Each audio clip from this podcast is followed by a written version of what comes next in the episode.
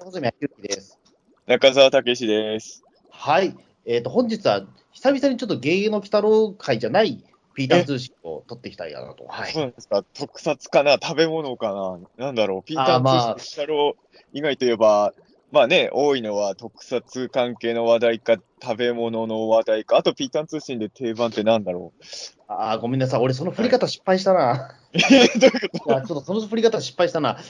あのーね、もうタイトルあるからもう分かってると思うんですけど、まあ、とりあえず、ゲゲの鬼太郎以外のピーターン通信を取ろうといったところで、今から話すのって、あのーね、水木しげる先生の故郷の境港市の話をね、えとあだからだからあれですよね、鬼太郎を一切触れずにやるっていうことえですよねいや、それは無理だと思うから、ごめんなさい、だからちょっと、だからそ通んな常会と鬼太郎会の半分ぐらいのちょっと感じでっていう、えそんなね、タイトルのネタバレを恐れてやる必要はないですよ。それはもうリス、リスナーさんだってもうタイトルで分かってるよとかいちいち言わないですよ、そんなえまあそれそはうだと思い前提として。うんいや、俺久の振り々方に、はい、でも久々にあれなんですよ、あのー今ね、ピーターン通信って、あのーゲゲゲの鬼太郎第6期、もうそろそろ、あと、まあ、これ撮ってる時点ではあと2回で終わりですけれど、多はい分これが配信されてる頃にはもう多分残り1回になってると思うんですけれど、6期の鬼太郎終わるのが。あれの感想会はもう第1話からずっと毎週やってるじゃないですか。はい。えーね、ピーターン通信っていろいろいろやってるんだけど、あの、鬼太郎感想会しか聞いてない人と、鬼太郎感想会以外を聞いてる人が結構どっちもいるじゃないですか。はい。でえー、鬼太郎感想会以外を聞いてる人がなんで出てきちゃうかというと、これは鬼太郎に対する関心がないわけじゃなくてですね、そういう人はだって他のテーマも聞かないからいっぱいあるじゃないですか。うん。やっぱ、鬼太郎感想会はもう、ゲゲゲの鬼太郎、今やってるゲゲゲの鬼太郎を見ないと、ちょ、ちょっと、あのーついていけないところがどうしてもあるっていうね。はい。あのー僕ら例えば映画の感想会とかやってるけど、まあ、最悪見てなくても伝わるように、映画の感想会とかやってる気がするんですよ、多分ね。まあそうですね。ううんん。で、鬼太郎の感想会に関して言うと、もう毎週やるのがお約束になってるんで、こればっかりはもうちょっと見てないと、あのーつい、もう見てる人前提で喋ってるっていうのがあったんで、そそういう意味で言うと今回は、まあ、半分ぐらい鬼太郎感想会みたいなもんじゃんって思う人もいるかもしれないけど、別に今放送してる何かを見てなきゃ伝わらないっていうわけではない。ない、ないと思います。はい。いや、わかんない。これからの我々の、なんだろう、その、配慮次第だと思います、マジで。えあとは、あれですよね。あの、別に今やってる鬼太郎見なくても伝わるトークだとしても、境港行ってない人には伝わらないトークだったらもっとハードルが上がりますよ。えいや、そうですね。それだったらもうね、収録する意味がそもそもあるのかって話になっちゃうんですけど、まあでもそうはならないとは思うんですよ、今回。あええの、なんか、3週間前ぐらいに穂積君は境港行ってたんで、まあ、ちょっと、その時の、まあ、報告というか、お話というか、あその、うですね今ね、鬼太郎感想会もピーターン通信毎週やってるけど、そもそもピーターン通信の第1回は水木しげる先生特集から始まってますからね。うん。そうなんですよ。だからまあね、そう思うと、まあ、あの、まあ、そのピーターン通信やってるさなかに、まあ、ね、まあ、しゅね、一応まあ、ね、一応これ、境港も行けたのは良かったかなと思います、本当に。一旦通信やってる最中に、ああ、まあまあまあ、 とりあえず終わってないから、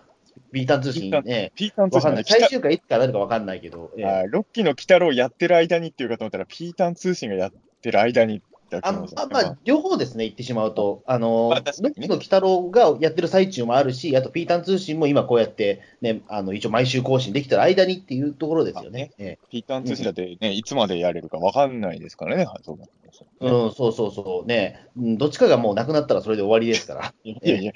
それ以外の理由あるやろ、なくないる。や、まあ、いろんな理由はあると思いますけど、ま あ、究極の最後の理由じゃないですか、それ は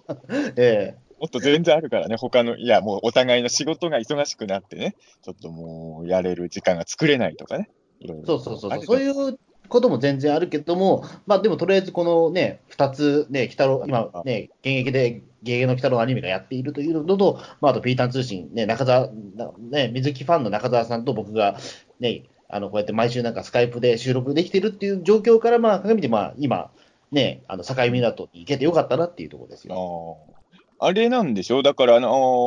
のーあまあ、僕はまだあれなんですよ、実は境港行ってたことなくて、で、穂積君は今回初めて行って、あのーあれね、ひろ広島で仕事が、仕事ってっていうのか、まあ、よまあまあ、イベントそうですね。だかはらい。イベントにあのし、ね、うんまあ、出てきて、はい。うんそれでまあ、あの、その流れで、まあ、1週間ぐらい、ちょっと中国地方の方に滞在して、あのーで、後半を、あの、まあ、前半は広島県で、で、後半は、あの、鳥取県と島根県の方を重点的に観光してたんですよ。広島行ったから、えっと帰り、境港寄ったって、普通に聞くけど、結構と離れてはいますけどね。そうなんですよね。まあ、あのーまあうんでもまだ多少近づいたからって判断なんですかね、鳥取に。そうですね、両方、例えば、そのね、えっと旅する人ってあんまいないと思うんですよね。うん確かに広島行くから帰り、境港寄ろうっていうのは、あんまり聞いたことない選択肢では、正直。そうなんですよね。ね一応、隣の県なんですよ、広島と鳥取って。ああ、まあ、そうか。うん、いや、俺ね、地理がね、壊滅的にダメなんで、 実はよくわかってないんですけど、そうか、一応隣は隣なんだね。ただ、隣が隣なの。うん、広島も鳥取も尋常じゃなく広いからさ、そその、ね、隣と言っても、だから、だから俺、広島、穂積君行くっていうからさ、じゃあ、非番号も探しに行ってきてよって言ったけど、遠すぎるって言って断ったじゃないですか。うん、同じ広島内でもね、行けるとこと行けないとこあるから、まあ、鳥取って、まあね、離れてるっちゃ離れてるかなっていうのはまあ、でも、普通の人はあんまこのルートはやらないと思うんですよね。 あんまりう聞かないですね。そう、ねあのーそうですね、だからその広島から例えばその、じゃあ電車で米子っていうか、まあうんその境港のね、えっと待って行けるかって言ったら、やっぱそれもなかなかきび厳しいんですよ、結構そ、そこ自体が。あーあのでもまず電まあ車一本で行けるかっていうと、そうじゃないから、やっぱり。えまあ、東京から行くよりはだいぶ節約になるっていう。えうん、そうですね。まだ、まだね、おそらくね、俺、いくらかかったか知らないけど、まあ結局、境港行くのがなかなか難しいのって、やっぱり、まあいろんな理由はあるんですけど、まあ予算面の問題が大きいじゃないですか。まあ、特にね、はい。もうあの外食のチャーハンが高くてどうこうとか切れてる 人と、そうはい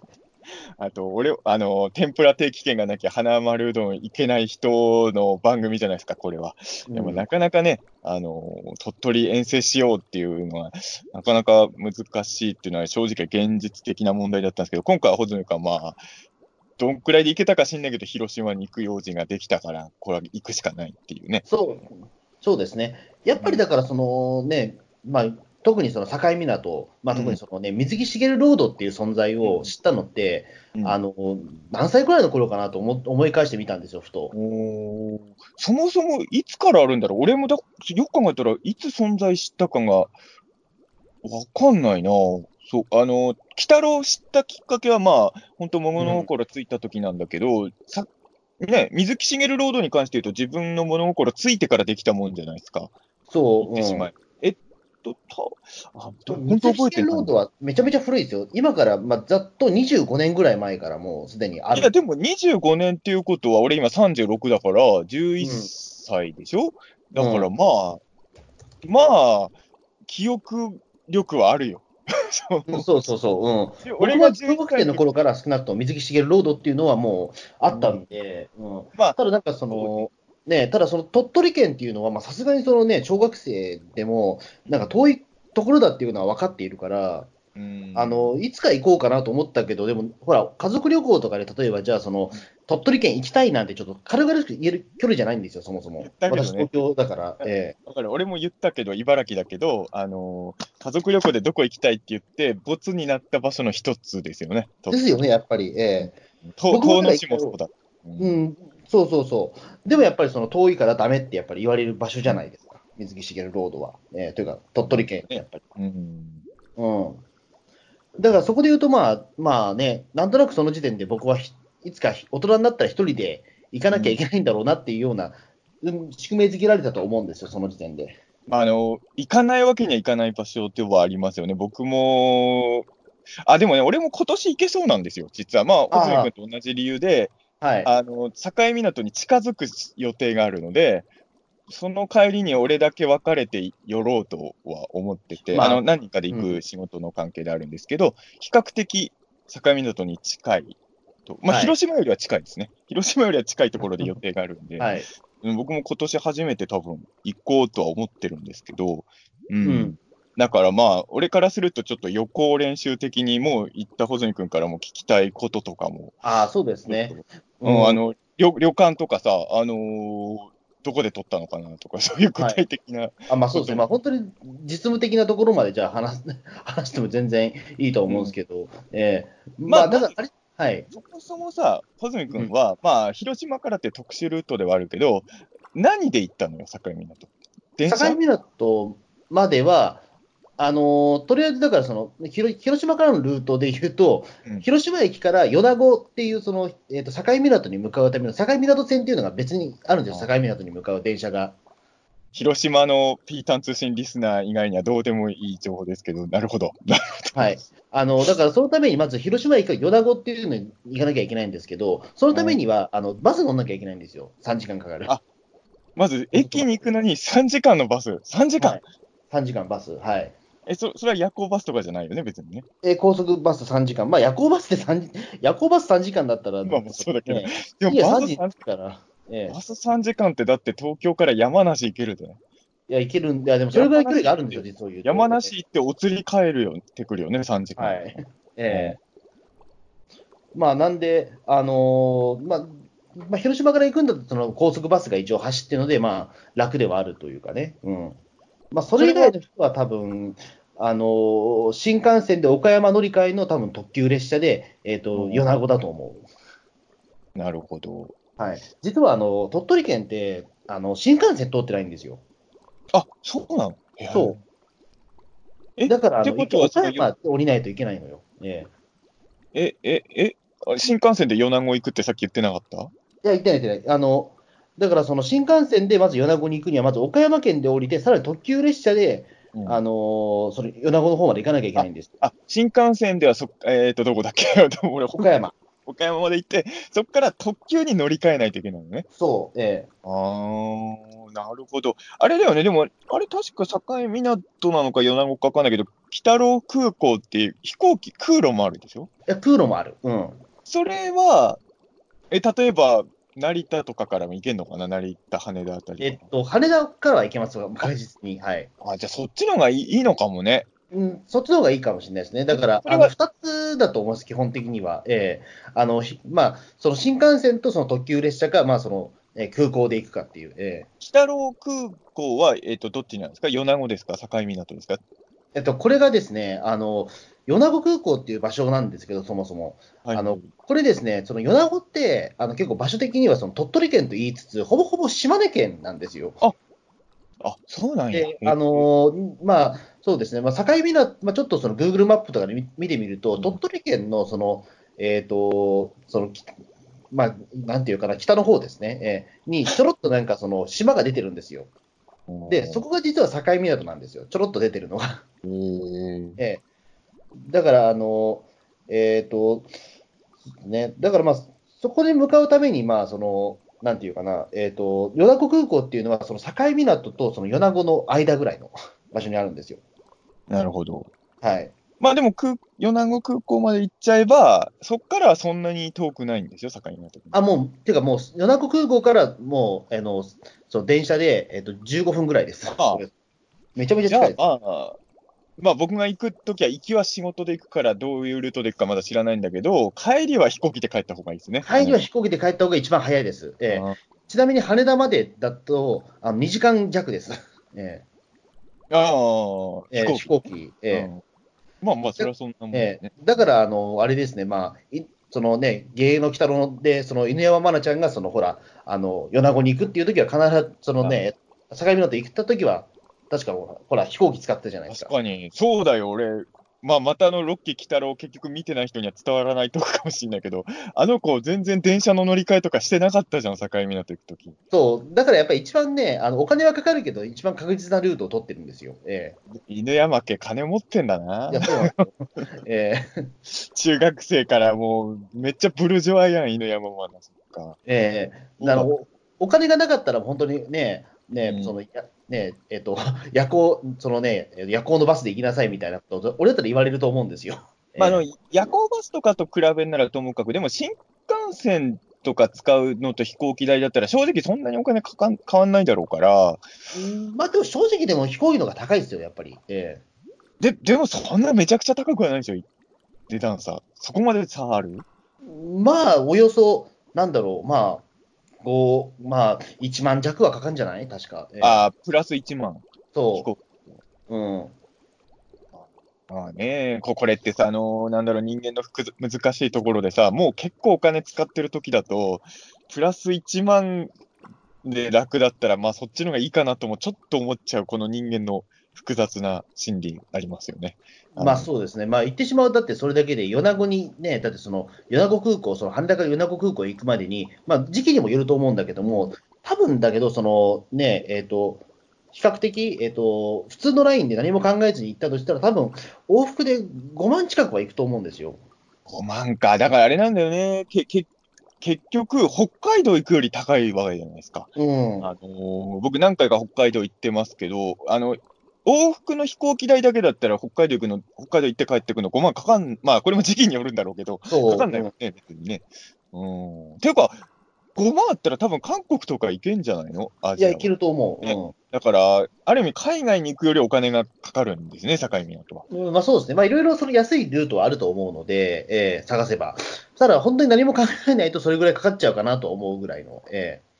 でもな、俺も確かに子供の頃、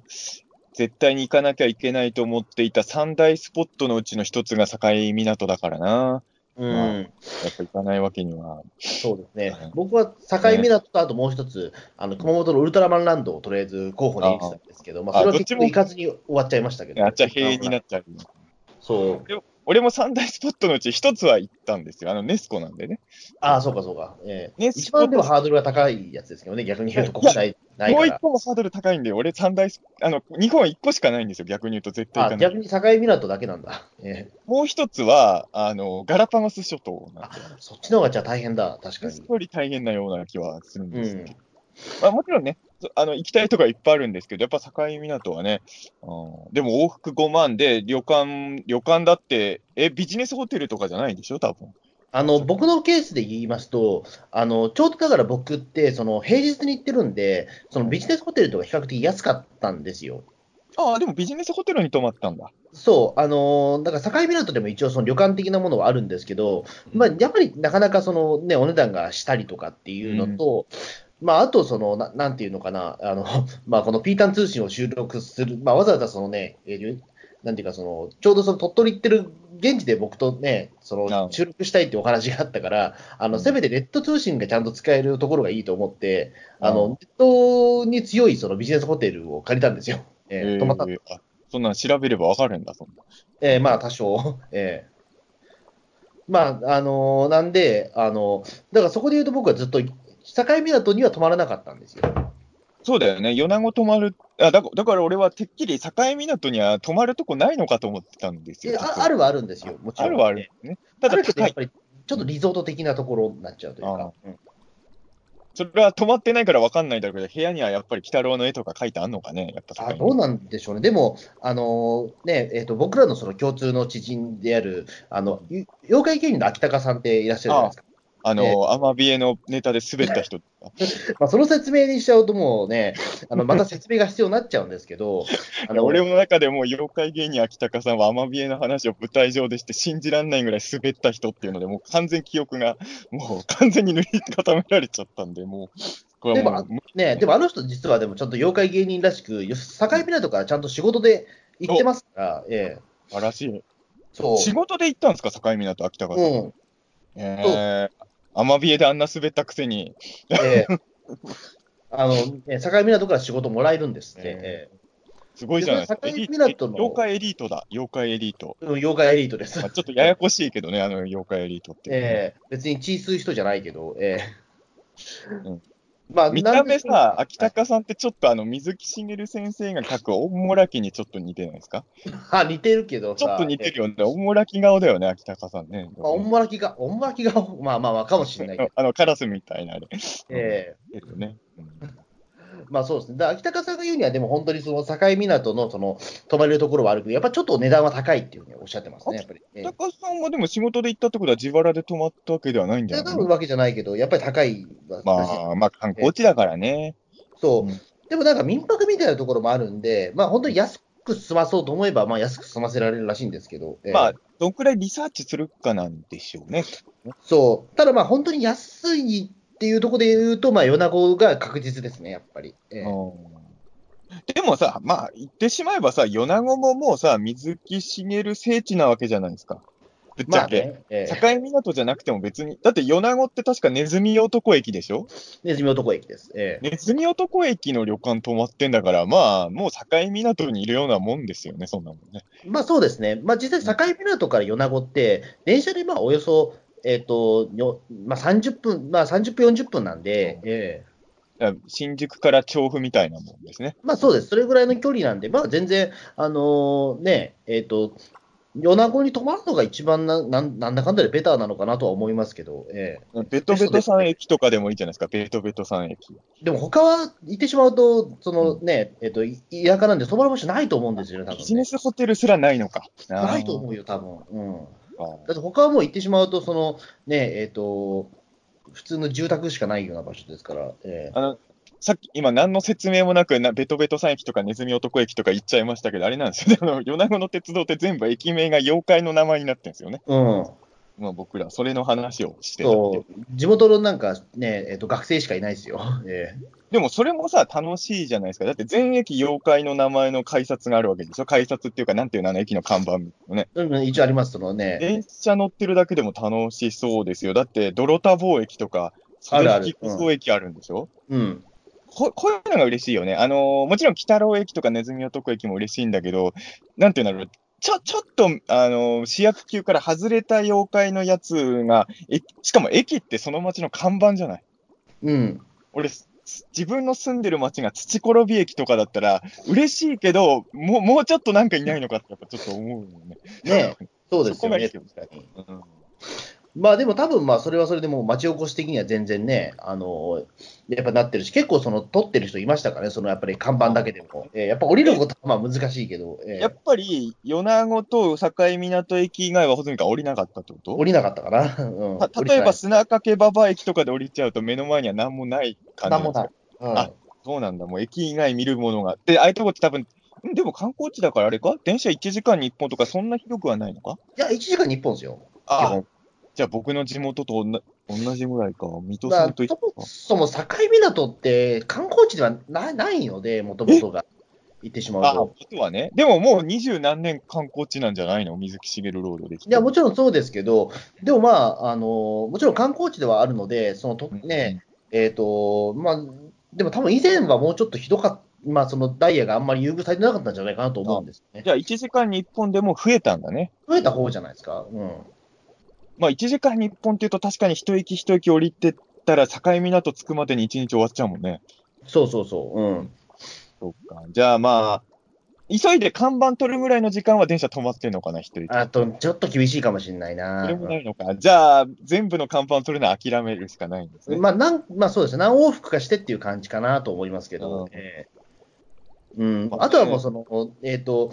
大体そのと、えっと看板があるところって、大体真ん中なんで、その、えっと電車の真ん中ぐらいに席を取っちゃえば、比較的、そんな移動もせず取れるかなと思います、多分、はいええ降りることは難しいけど、そのね、窓から取ることはできるかなっていう。米子から電車乗るときは真ん中ぐらいの席を確保するのがベストポジションっていうんですね。そうですね、えやっぱそうね、個人的にはさ、あのまあ、境港だから変な感じだけど、キジムナ駅と、ね、 沖縄かと思うけど、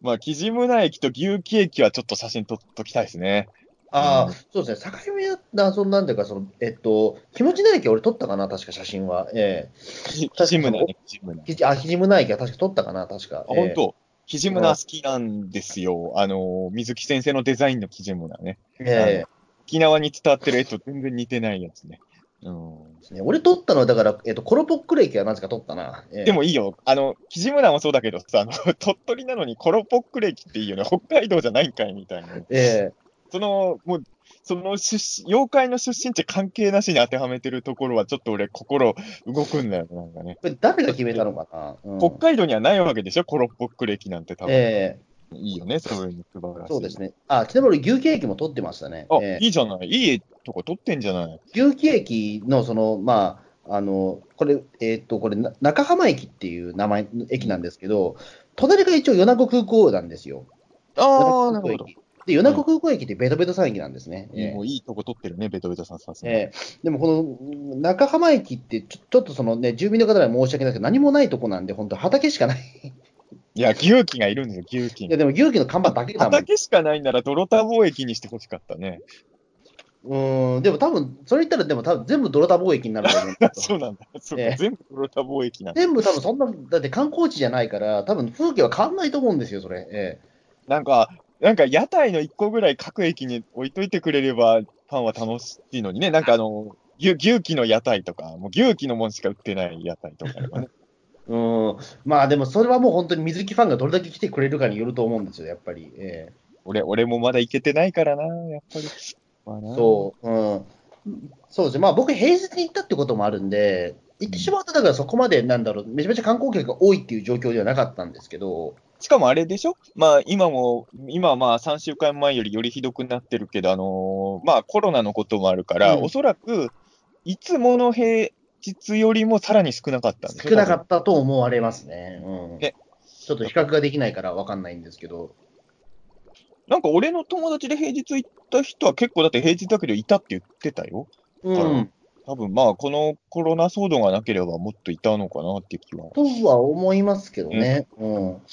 まあそんな感じで、まあ、まあ本当にだからそのね、えっとよ妖怪好きの方はもうその社内でも全然その楽しめるっていうのと、あと運が良ければ、あのその鬼太郎ラッピングのあの電車も乗れるので、鬼太郎ラッピングの電車以外も走ってんだ、一応。いやもちろんも俺ちなんろんか、ええ全部なんかき、あ、鬼太郎以外もいるけど、ほら、鬼太郎とか猫娘とか目玉親父のラッピングしてる各車両があるって知って聞いてたから、もうそれしか走ってないのかと思っちゃう。普通の電車も一応走ってんだ。走ってます。えええ、どっちに乗ったのえっと僕、えっと鬼太郎レ、まあ、鬼太郎号も乗ったし、うん。あとあれですね、えっ、と、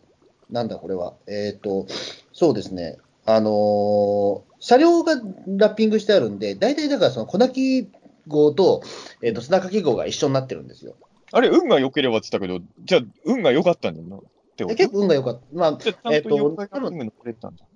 あの、そう、あのー僕最初行った時は普通の列車だったんですけど、帰りは、あの、そのラッピング乗れたんです帰より。ね。そうかそうか。じゃあ、2分の1では当たったんだね。そっちそにう、ね。多分2分の1の確率じゃないかなとは思うんですけど、ええなるほどね。そう、うん。で、あの、そうですね、で、あの砂掛け号に乗った時に、あのびっくりしたんですけど、あのね、今の芸の鬼太郎の沢城みゆきさんとかのその、えっ、と、アナウンスが流れるんですよ。えー、え、それはあれですかね。5期の時はやっぱり高山みなみさんとかがやってたんですかね。だったらしいですね。あの今回、だからその6期が2018年から放送されたので、そこに合わせて変えたらしいんですけど、それまでは高山さんの声だったらしい。そうか、じゃあ、まだ7期まではずっと沢城さんなんだ。じゃあ10。年ぐらいは多分ね、沢城さんのまんまだったんですよ。えええー、ウエンツさんの声じゃないんですね。じゃないです。えいや、鬼太郎じゃないですか、ウエンツさえん。いや、鬼太郎、ううそうそうだけど、えウえエンツさんの声はなんで使わないんですかいやー、もう今更ウェンツさんの声い聞やかいなや、いでしょ今更って言うけど、5期と一緒ですよ、ウエンいやツさん。だけど、えうん、なるほどね。えねえええだからままああ結構そのね、あのーちゃんとだから、鬼太郎の方は、えっ、と、普通にアナウンスしてくれるんですけど、ええ次はなんか中浜駅ですみたいな。ええでもその後、めあのー目玉の親父の、まあ、野沢雅子さんの声で、あのコロポックレ駅ですみたいなこと言うんですよ。いいじゃん。いいじゃん妖怪の名前言ってくれるんですよ。ええめちゃくちゃ燃えるね。そっかうん。で、ちゃんとだから、そのね、 あの、駅名と、そのちゃんと妖怪名をちゃんと言ってくれるところが憎いなっていうね。そうね。うんうん、なるほどね。いや、楽しそう。もうなんかもう電車だけで楽しそう。いや、ほほんほんと電車だけでも楽しいですよ、まず。えなんで京王線はそうしないんですよね。幽霊電車の舞台なのにね。えね え。うん。でも、ま、めんどくさいと思うんですよ、多分ね。ええ地元の人はなかなか。ええあれだよね、幽霊電車のあのの乗っちゃう人らってさ、あれ、西調布の切符買おうとしてるよね、確かね。うん。だから、俺と同じあたりに住んでる人らだったんだよね、あれね。うん。ねそうか。骨壺ね。うん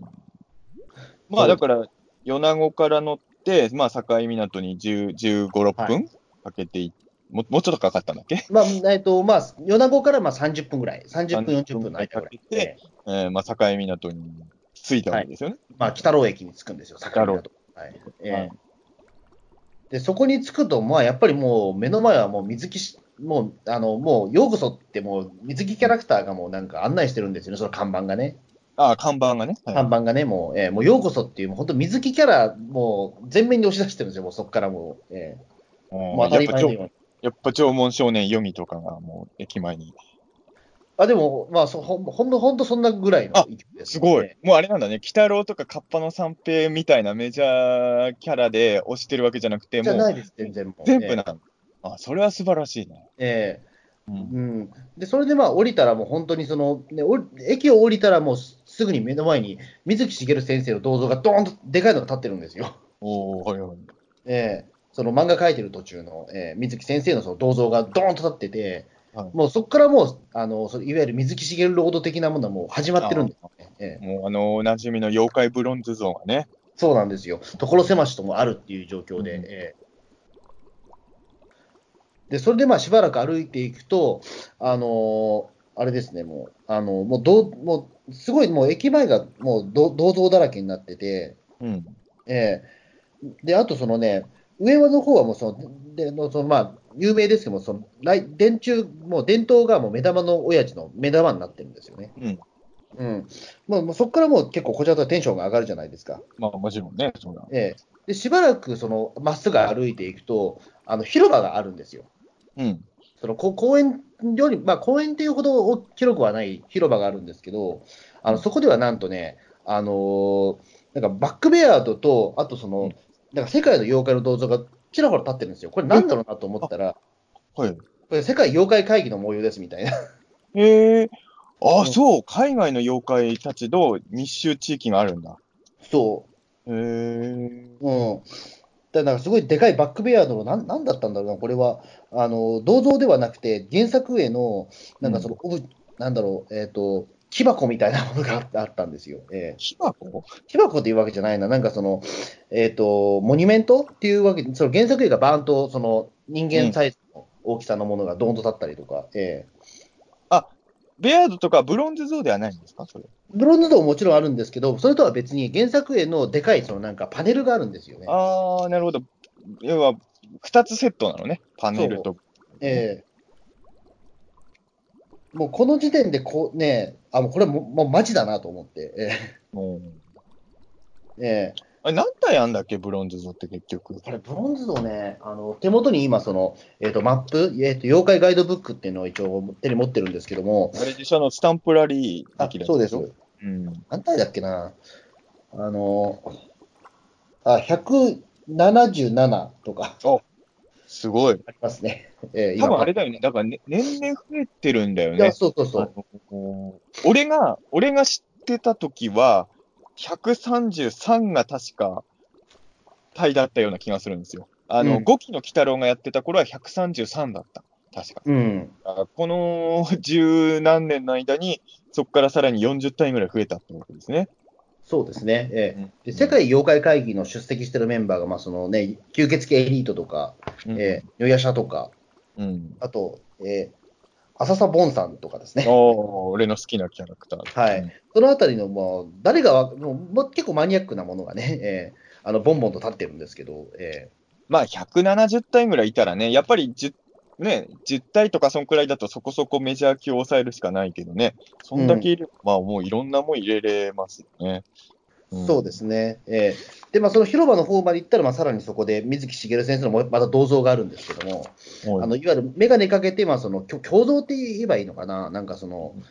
あの怠け者になりなさいっていう、まあ、その水木先生の名言と一緒にその銅像が、共像みたいなのが立ってたりとか、うん、もうんう完全にもう地元の名士なんですよね。えまあ、そうなんですよ。だからあれですよね、その、まあ、保全君からも、まあ、別にこのピーター通信収録前にもいろいろ話は聞いてるんですけど、ーはいまあ、そもそもその街がブロン、妖怪のブロンズ像だらけっていうのもそうなんだけど、もう、水木しげる先生の街みたいになっちゃってるんですよ。その、あんまり他のものが紛れ込んでない街というか。まあそうですね、うん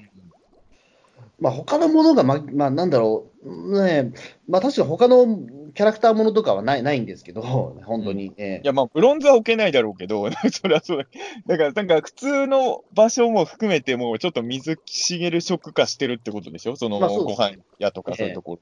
ろ。うん。だそうなんですよね。あのーだちょっとだからこ、細かいものもなんか妖怪みたいなのかなみたいな、あの意識してんのかなみたいなもの結構あるので、うんあの例えばそのなんかその広場になんかトイレがあったんですよ、公衆トイレ。はいあの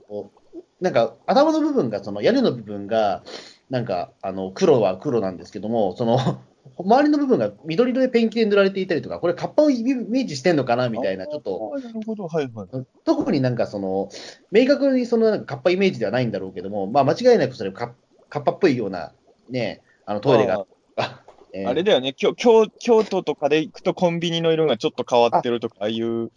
感じなのかな。なんとなあそうくですねえー妖怪っぽいものをなんとなくイメージしてますよみたいなね。そうそうそうそう、えーだからもうまずだからそ、ね、もう駅駅前の時点でもう離れられないわけですよ、こちらとしては。ああ、 えーそっか、まだ駅前なんだもんね。そうそう、駅前ですからね、えそうか、世界妖怪会議は駅前か。そーうか駅前なんですよ。えーなんか駅も降うりてす結ぐ構です歩いてんのかと思ったら、まだ駅前にいるんです全然駅前です、これ。ええ、でそれでまあ水木しげるの、まあ、記念館まで向かうのが、まあいわゆるその水木しげるロードになるんですけども、はい。でもこっからがまあもうもうそのブロンズ像だらけですよ、言ってしまうと。えあ、さっきまでもブロンズ像だらけってイメージだったけど、もっと増ええ、る。いやもっともっともっと増えます。えええただなんだろうな、そのえっとさっきまでのその駅前のブロンズ像に比べると、小さいブロンズ像が多いかなっていう、いわあゆのる。ー音声メディアだからちょっと伝えにくいけど、まあ、いわゆる関東でやってる水木しげる系のイベントでも、妖怪ブロンズ像が展示してあることは結構多いじゃないですか。これうんこれが、いわゆる俺らがよくイベントで見てるあのサイズのやつってことあのサイズ。ズです、いわゆる、はい。何センチぐらいなんだ、あれ、4、50センチうん、あのくらいのやつがいっそうそうぱそ。。いう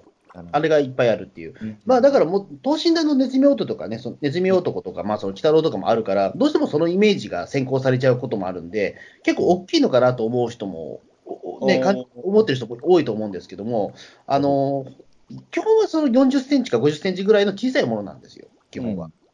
そっか、うん一般の人はそおわ、ほら、ぼ僕ら普通にイベントであっちのサイズの結構見てる。そうそうそううん。ただっかそのね、全体の大きさってちょっと分かりづらいじゃないですか、写真で見ても。まあ確かに。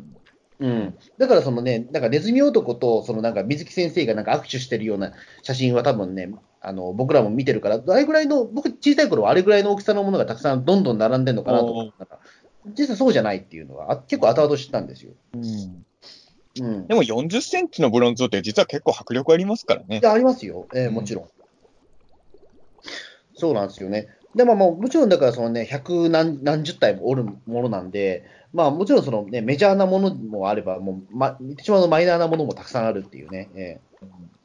そんでだこけあれるをねとさすが、あのに全部はい、写メ取れないもんね。いや、全部写メはさすがにそう177体取れなかったですね。やるとさすがにね、うんえ選。選んで取るしかないよね、そこまで。そうそうそう、ええそうなんですよね。で、あと、まあ、このね、その水木しげるの、まあ、そのブロンズ像をちゃんと取るために、まあ、そのなんか、網羅するために、まあ、あのーそのとまあ、鳥取県のその境港市の方が出している公式のですね妖怪ガイドブックっていうのがあるんですよ。まあさっき言ってたあれですね。はいそうですね、ガイドブックが実はこれ、1冊300円で販売してるんですよ。値上がりしてる。なるほど。あやっぱりそうですよ。多分値上がりしてると思うんですけど、え5期の頃は100円でしたよ。えええうんまあそりゃそうですよ。まあよく考えて100円が安すぎたんだよいね。やそうそうそうちょっと。うんで一応に2色カラーであるから、結構これかかってんだろうなと思うんですよ。ただ単にそんな、ね、あのセブンイレブンでコピーしてきたようなものではないので、間違いなくこれ。うん。そうなんですよ。だからこれがあると、まあそのね、えっ、と、とりあえずまあそのどこに何があるかってことも分かるようになってるし、あとそのね、ススタンプラリーもあるんですよ。はい。そう。だからこのスタンプラリー通りにやっていくと、まあ、全部そのも網羅はできるというか、見ることはできるっていうのは一応うん形になってるんですけども、ただやっぱり物が多すぎるので、177体もありますから、あのーなんだろう、その、このガイドブックの他に、そのなんか地図も渡されたんですよ。スタンプのある地図みたいな。はいまあ、これがないとまず迷うからって言われましたね。なるほどえええ距離的にはどんくらいなのその、水木しげるロードっていうのは何の、その単純な長さで言うと。あのですね、あの駅前から水木しげるロードっていうのは、駅前から水木しげる記念館までのうん。あのロードのことですね、いわゆるその主な、えー道路なんですけども、それね、あの1キロはないから、まあ、あ大体何キロぐらい、まあ、何メートル、何百メートルかな、ちょっとわかんないけど、でも、あのうんちょっと難しいな、確かに。距離的にはじゃあそこまで長くはないんだね。めっちゃめちゃ長いってことではないです。ええうん、普通に歩いてったら、多分30分ぐらい、あ、いや、もうちょっと短いか、20分ぐらいで多分着くぐらい。あでも20分ぐらい歩ける距離に170体ぐらいの妖怪ブロンズゾーンがあるなら、もうそれは至るところにってなるでしょうね、確かに。そうでももちろんその全部、そのね、えっ、と、177体、その、最近はだから本当に177体、その、もう、収まりきらなくなってるんで、あの、うん裏道とかにも、ああの、入れてるんですよね、最近。なるほどね。だからそれもあるから、絶対そのスタンプラリーとか迷うよって言われたのはそれなんですよ。裏道もあるから、あのそこまで見てねっていうような。そうか、単純に水木しげるロードを、その一本道を通るだけでは見れないやつがいっぱいもういるんですね、今は。そう。だうんあのー本当に裏道、だから最近裏道の方も、だからそのね、えっと注目しないともうちょっと収まりきらないみたいな。あとうん離れもあったりとか、えーおーうん。してるのなるで、やっぱりなんかその、ね、えっ、と、でやっぱりやっぱりまあこれからまあ減ることはないにしても、増えることはあるにしても、減ることはないと思うので、どんどん増えていくんでしょうね。ももちろん。ええうん、だから結構そ、ね、この先もたくさんあの裏道には多分増えていくと思うんですけども。うん、なるほどね。うん、そうあごめんなさい、片道800メートルですね。ええおお、書いてあった。じゃあ書いてあった1キロなんですね、もうね。うん。まあまあ、あのーまあ、全然でも大人だったらちょ楽しく歩ける距離ですね、800メートル。全全然余裕ですよ、全然。余裕ですね、これ。ええしかも妖怪が至るところにいるんだから、もうた、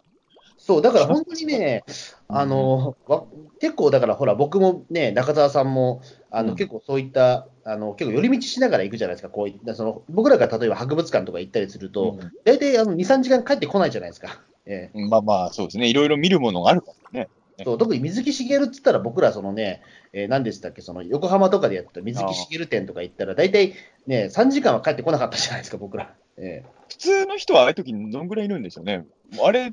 だって普通に見るだけでも3時間かかったけどね、あれはね。少なくともまあそうですね。ええでもまあ、普通の人はでも大体ちょっと疲れるから、まあ1時間半ぐらいがそれぐらいじゃないですか、長くても。あ、もうなのか。じゃあまあ、俺とか行くとやっぱめちゃくちゃ時間かかっちゃうんだろうな、それは。うん。うん、そう、だから多分ね、水木しげるロードまで、あの結構中澤さん行ったら結構かかると思いますよ。俺はちなみに言うと2時間かかりましたから、えあ、800メートルにね。えいええ急い急いでも、ええまあでもそうだろうね。いや、多分2時間ぐらいは絶対それかかっちゃうと思いますよ。たとえは。しかも、ホゼミ君の場合、一人で行ってるでしょうん、まあ、俺もどうなるかわかんないんだけど、僕も、あのー途中まで仕事で一人別れるから一人で行く可能性が高いのかな。これ仮にですよ。うん。い複数で行っちゃったらもっとかかるでしょ。やもう、もっとかかります、こんなの。ええね、あのいろいろ見ながら、ああだこうだやるから、だから、その妖怪仲間とか行っちゃったら、800メートル歩くのに、本当に、いや、別に本当に火抜きで4、5時間かかってもおかしくないよね、いや、そうこんなそのう。で、さらにそこで、そのお店とか入ってったら、もうこれ、あ、そう意味がなくて、あのあ、もう今日は水木しげる記念館にたどり着かなかったみたいなこと、全然あり得ると思うんですよ、これ。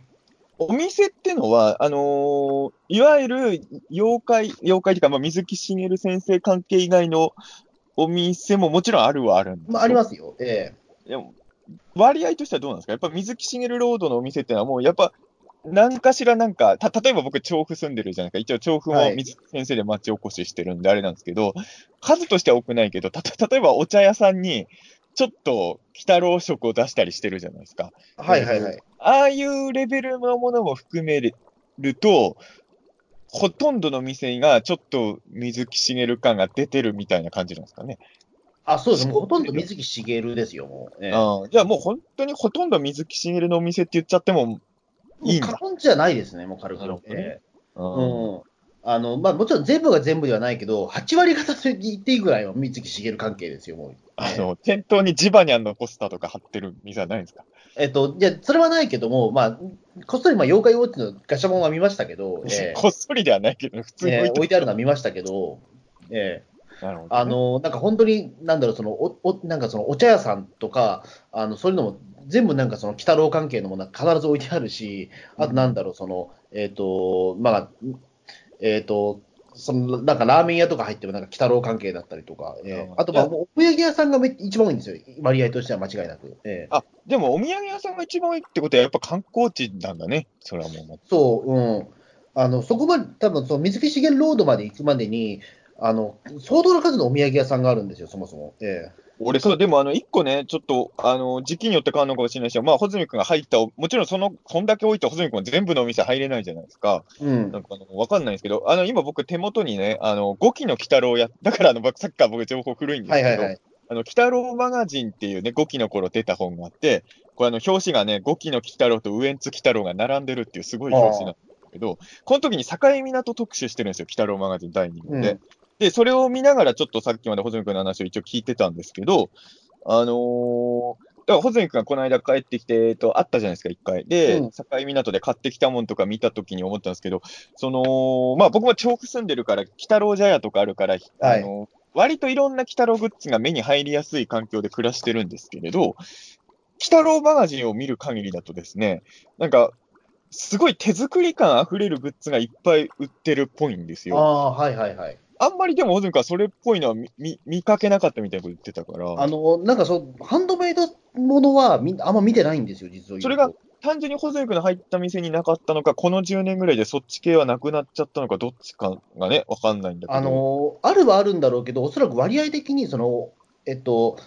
公式のものがめちゃめちゃ増えたんじゃないですか、多分このでも10年ハンドメイドも公式なんですよ、これは。あのああ、ななんかその、えっと、手作りでなんかそのね、えぬらりひょんのなんかその、えっと、パネルとか作ってるなんかお店はあったんですけど、うん多分それは、まあ、多分昔からあるお店だと思うんですけども、でも多分、なんだろう、その、一応言う、まあ、その、で、えっと、北郎茶屋で見るような、そのね、えっと、ああそこは何でしたっけあの妖怪者さんあ、妖怪者さんの。まあ妖怪者さんのね、企業さんが作ってるやつですよね。そうそうそうそう。ええあれはね、あの、やっぱりどこのお店も扱うぐらいですね。扱ってましたよ、やっぱり。あそうね。だからこの間、穂積君も、あの、鬼太郎のバッグで着てたんですけどね。あれを、あれは、あれはいいですよね、ああいうのもあるとね。そうそうそうそう。えーあれみんなね、あの買うんですよ、やっぱり。っていうか、お土産屋ばっかだから、あのあやっー、ぱそうりか。そうそうそう。やっぱり、大きいバッグだったもんね、あれね。うんそうそう、大きいバッグ、みんなあれでね、入入れるんですよ。えなーるほど。お土産を買いたいから、あれを。まあ、俺もネスコ行った時、やっぱネッシーのトートバッグ買いましたからね。そうそうそう。で、まあ、それはだからトートバッグ、まあ、買いたいっていうのもあるんだけども、もうそのね、もう、手に収まりきらないから買うっていうね。えーなるほどね。のも含めてっていう、ええそうなんですよね。で、まあ、でまあ、その、ね、えっ、と、まあ、妖怪スタンプラリーっていうのを、まあ、その、ね、やってて、まあ、このスタンプラリー集めると、まあ、その、えっ、と、いくつだっけな、えっ、と、スタンプラリーがね、えっ、と、一応全部集めると、その、えっ、と、記念品がもらえるってやつがあるんですよ。それスタンプは何個押すんですか ?170 何体分押すんでいすやかいや、177もないんで、え何個だっけな、これね、でもすげえ数なんですよ、これ。えーえーっとね、いつだ、これ。あ、えーっとね、35個。 ああ。なるほどね177分の35個のスタンプラリーを集めるっていう。えなるほどまあ多いよね。スタンプラリーとして考えたら十分多いよね。あの、なんかめちブゃロンめズちゃ多い像が異常に多いからさ、あの、170何体って聞いたから35個って、あれちょっと少ないかなって一瞬思っちゃっーいた。やいや、でも大変ですよ、意外と。普通に考えたら多いよね、めちゃくちゃね。え えそうなんですよ。でね、あのーで結構その離れのあるところも網羅しなきゃいけなかったりとかなんで、うんあの普通に歩いてたら、あのー結構見逃しちゃうものが多いんですよ、確かに。おー、なるほどね。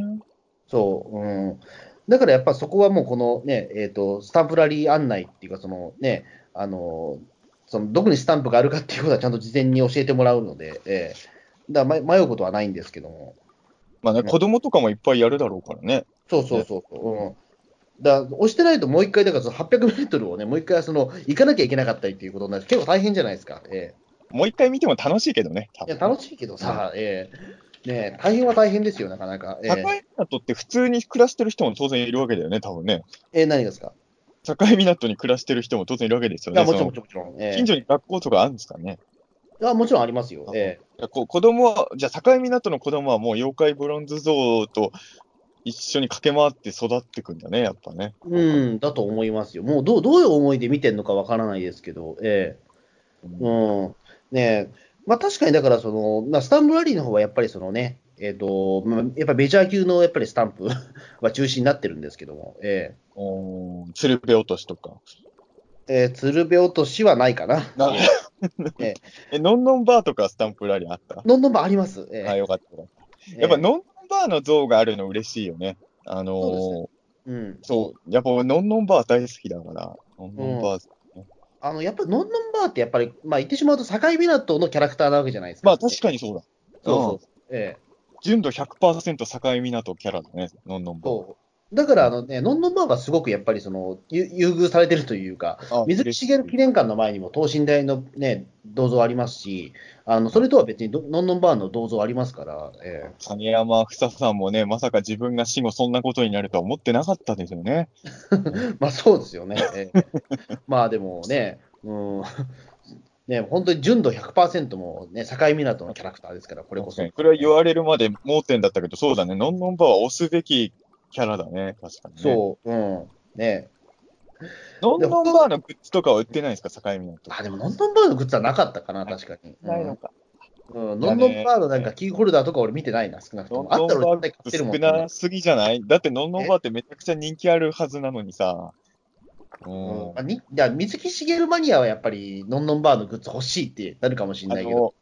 いや、うちの姪っ子がね、あの、はい前も言った話だと思うけど、あの、アンパンマン当然、あ今3歳なんですけど、3歳って当然のようにアンパンマン好きになるじゃないですか。うん、で、一番好きなキャラがジャムおじさんなんですよ。あで、でいろいろなんか何何種類かフィギュア入ってるやつとかね、おもちゃ屋さんで見てても、ジャムさんが入ってないっていつも悲しそうにする んです。なんかジャムさんがね、無視されてるんですよ、おもちゃのラインナップからね。まあねなん、ね、確かにね、ジャムおじさんだってね、そんなにだって、なんだろう、積極的にバトルに関わってるわけじゃないからね。バトルなんていらないんで、ジャムさんが出てりゃうちのメイクは嬉しいんですよ。別に戦わなくていいんですよ。そう。うん、だから、あのー そういうね、俺俺はメイクを見ながら、ノンノンバー好きの自分をちょっとね、思う。俺でもノンノンバー子供の頃から好きだったからさ、あの別に、うんあの大人になってから初めてノンノンバーグッズ欲しいなってなったわけじゃん。あ、俺は、あ穂積君とは世代ちょっと、あの、ちょっと違うからあれかもしれないけど、あの、NHK でやってたノンノンバーと俺のドラマが、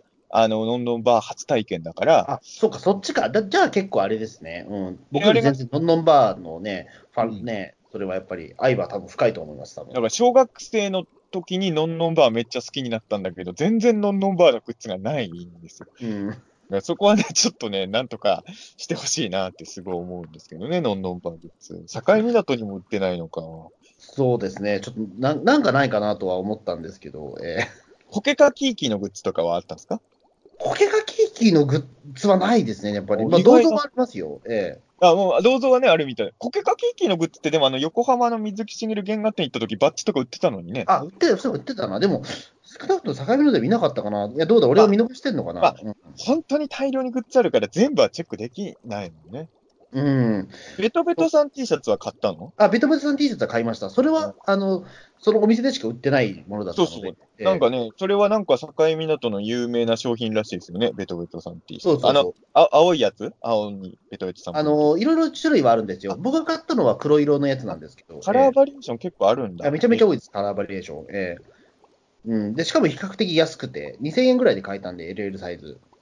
あの、水木しげるロードの妖怪切手はまだ売ってるんですか、あ、売ってたと思いますよ、確か。ええ郵便局で買えるのかななんか、なんか水木しげるロード限定の切手も売ってるらしいですね、妖怪の。うん、確かなんか売ってた気するな。うん。あとはだから、そのね、えっ、と、結構な、な、なんだろう、その、まあ、酒屋さんとか、あの、はいそういうのもやっぱり全部、鬼太郎関係だったりとか、あーパンはいパン屋さんとかもやっぱり鬼太郎パン売ってますから、神戸ベーカリーね。え鬼太郎パン。あの、ちゃんはいと鬼太郎の顔の形になってる系でえすか、うん、まあ、鬼太郎のパン、一応買うにはなってるんですけどう、んえなんですか、たそだまあの笑いはあんま完成度は高くあいやいやいなやかった的えな。いや、あの、 いや、まあね、なかなかそのパンにし、例えば目玉の親父とかは比較的パンにしやすい造形だと思うんですけども、あの、粉木じじいとか、まあね、砂掛けババアとか、そのあたりはちょっと複雑なんで、造形が。ツナかけババアの食い物ってさ、まあまあ、調布でもあの妖怪人形焼きみたいなのあるけどさ、なんか、砂入ってそうで嫌ですよね。いやいやいや、まあ、それ言ったら、だって、あのね、塗り壁とか一旦木綿とか、じゃ食い物ですらないじゃんっていうか、塗り壁と一旦もめはもうしょ、もう、鬼太郎系の食事の定番メニューですから、あの、つ形作りやすいかまらあ、ね。作りやすいけど、えあの、妖怪焼きは塗り壁が一番うまいから、あの、調布で売ってるやつはね。えそ俺はそれはなんか味が、なんかあれなんですか。なんかえね、塗り壁はね、なんかお好み焼き系のだったような気がするんだよな、確え、か。あ、そうなんですか。それは明確に味が違うんですね。あ、ああれは中入ってるの全然違いますよ、全種類。あそうかそうか、あそうかそうか。別になんかその気気のせいとかじゃなくて、なんか、あ気のせいじアゃなンいパンマンポテトはなんか、食パンマンがめちゃめちゃうまいみたいな都市伝説じゃなくて、え気のせいじゃなくて、単純にあの、入ってるもんが違うんで。えあそういうことなんだ。ええた後から単純に好みの問題で俺は塗り壁がうまかったなっていうだけああ、そういうことなんですね。ええまあね、なかなか、その、まあ、正直あんま似てないような、まあ、パンもあるけど、それえ、はかまあまごぼ愛こ嬌で。屋はどうですかかまぼこ屋。かまぼこ屋はなかったかな。やっぱ境港って魚が強いわけじゃないですか。うん。うんでやっぱパンがあるんなら、やっぱり、やっぱり北郎かまぼっこが売ってれば最高じゃないですか。まあ、だからあれじゃないですけど、多分ね、えっ、と、生魚がやっぱりその取れるから、かまぼこって作んないのかな、あーどうなんあ、うん生さ、あ、じゃあ、おから寿司食える店はないですか水木新郎豆腐屋さんはなかったかな、うおから寿司を出す寿司屋はないんですかん、ななかったです ね。まあ、まあ、だったら普通に寿司食うわっていう。いやいや、そうだけど、そほうだら、と思いますけど水木しげるファンはおから寿司食べたいじゃん。あれはでもどちらかというと、境港名物じゃなくて、あれは新宿名物ですかあらね。これは水木上京してからだからな。確かに。そう、うん。ねえまあ、だから結構いろんな、そのね、えっ、と、まあ、その、もともとだからその、鬼太郎とか関係なく、その地元で愛されてるお店とかも、もう今はもう本当、鬼太郎ばっかになったりとか、えーあそれはこの二十何年で変わったんですね、全部もう鬼太そ郎うに。ですね。ううんん。あと、妖怪まんじゅうのお店はね、何軒かありましたね。な何妖怪まんじゅうって。あの、まあ、その、ね、まあ、鬼太郎まんじゅうみたいなものがね、たくさん売ってあるあったんですよね。それがね、なんか、少なくとも2号店とか3号店とかね、うんあるんです。いいね。え、それはは、は妖怪まんじゅうっていう箱に入ってんのそれとも一個ずつ個別で売ってんの、えっとね、あ、箱に入ってるやつですね。えーおうあ、俺そういうのが好きなんだよな。だってそれは、多分調布に売ってなさそうじゃないそうそうそう。うん。か買っあ、たでも売って売ってるかなどうだったかなうん。ちょっと、ちょっとそこね、あの、意外とね、あの、その後僕、三境目だと行った後、北郎、調布の北郎茶屋にも行ったんですけど、うん意外とね、 北郎茶屋に置いてあるものも多いな、みたいなね。いやそうなんですよ。だから、あのーね、僕もまあ水木しげる先生がすん、まあ当時生きてたから、あのうーん。水木しげる先生に会えるかもって言って調布に引っ越してきた男なんですけど、うんあのやっぱ調布に住んでると、う北郎、それま、正直それまでは北郎のお土産的なもんって、そんなには手に入んないじゃないですか。うでんも調布行ったら割とほ全国区の北郎のやつが結構売ってるじゃないですか。うん。なんか、さ境港でしか買えないものがやっぱり、だだからなんかハンドメイド品のお土産とかが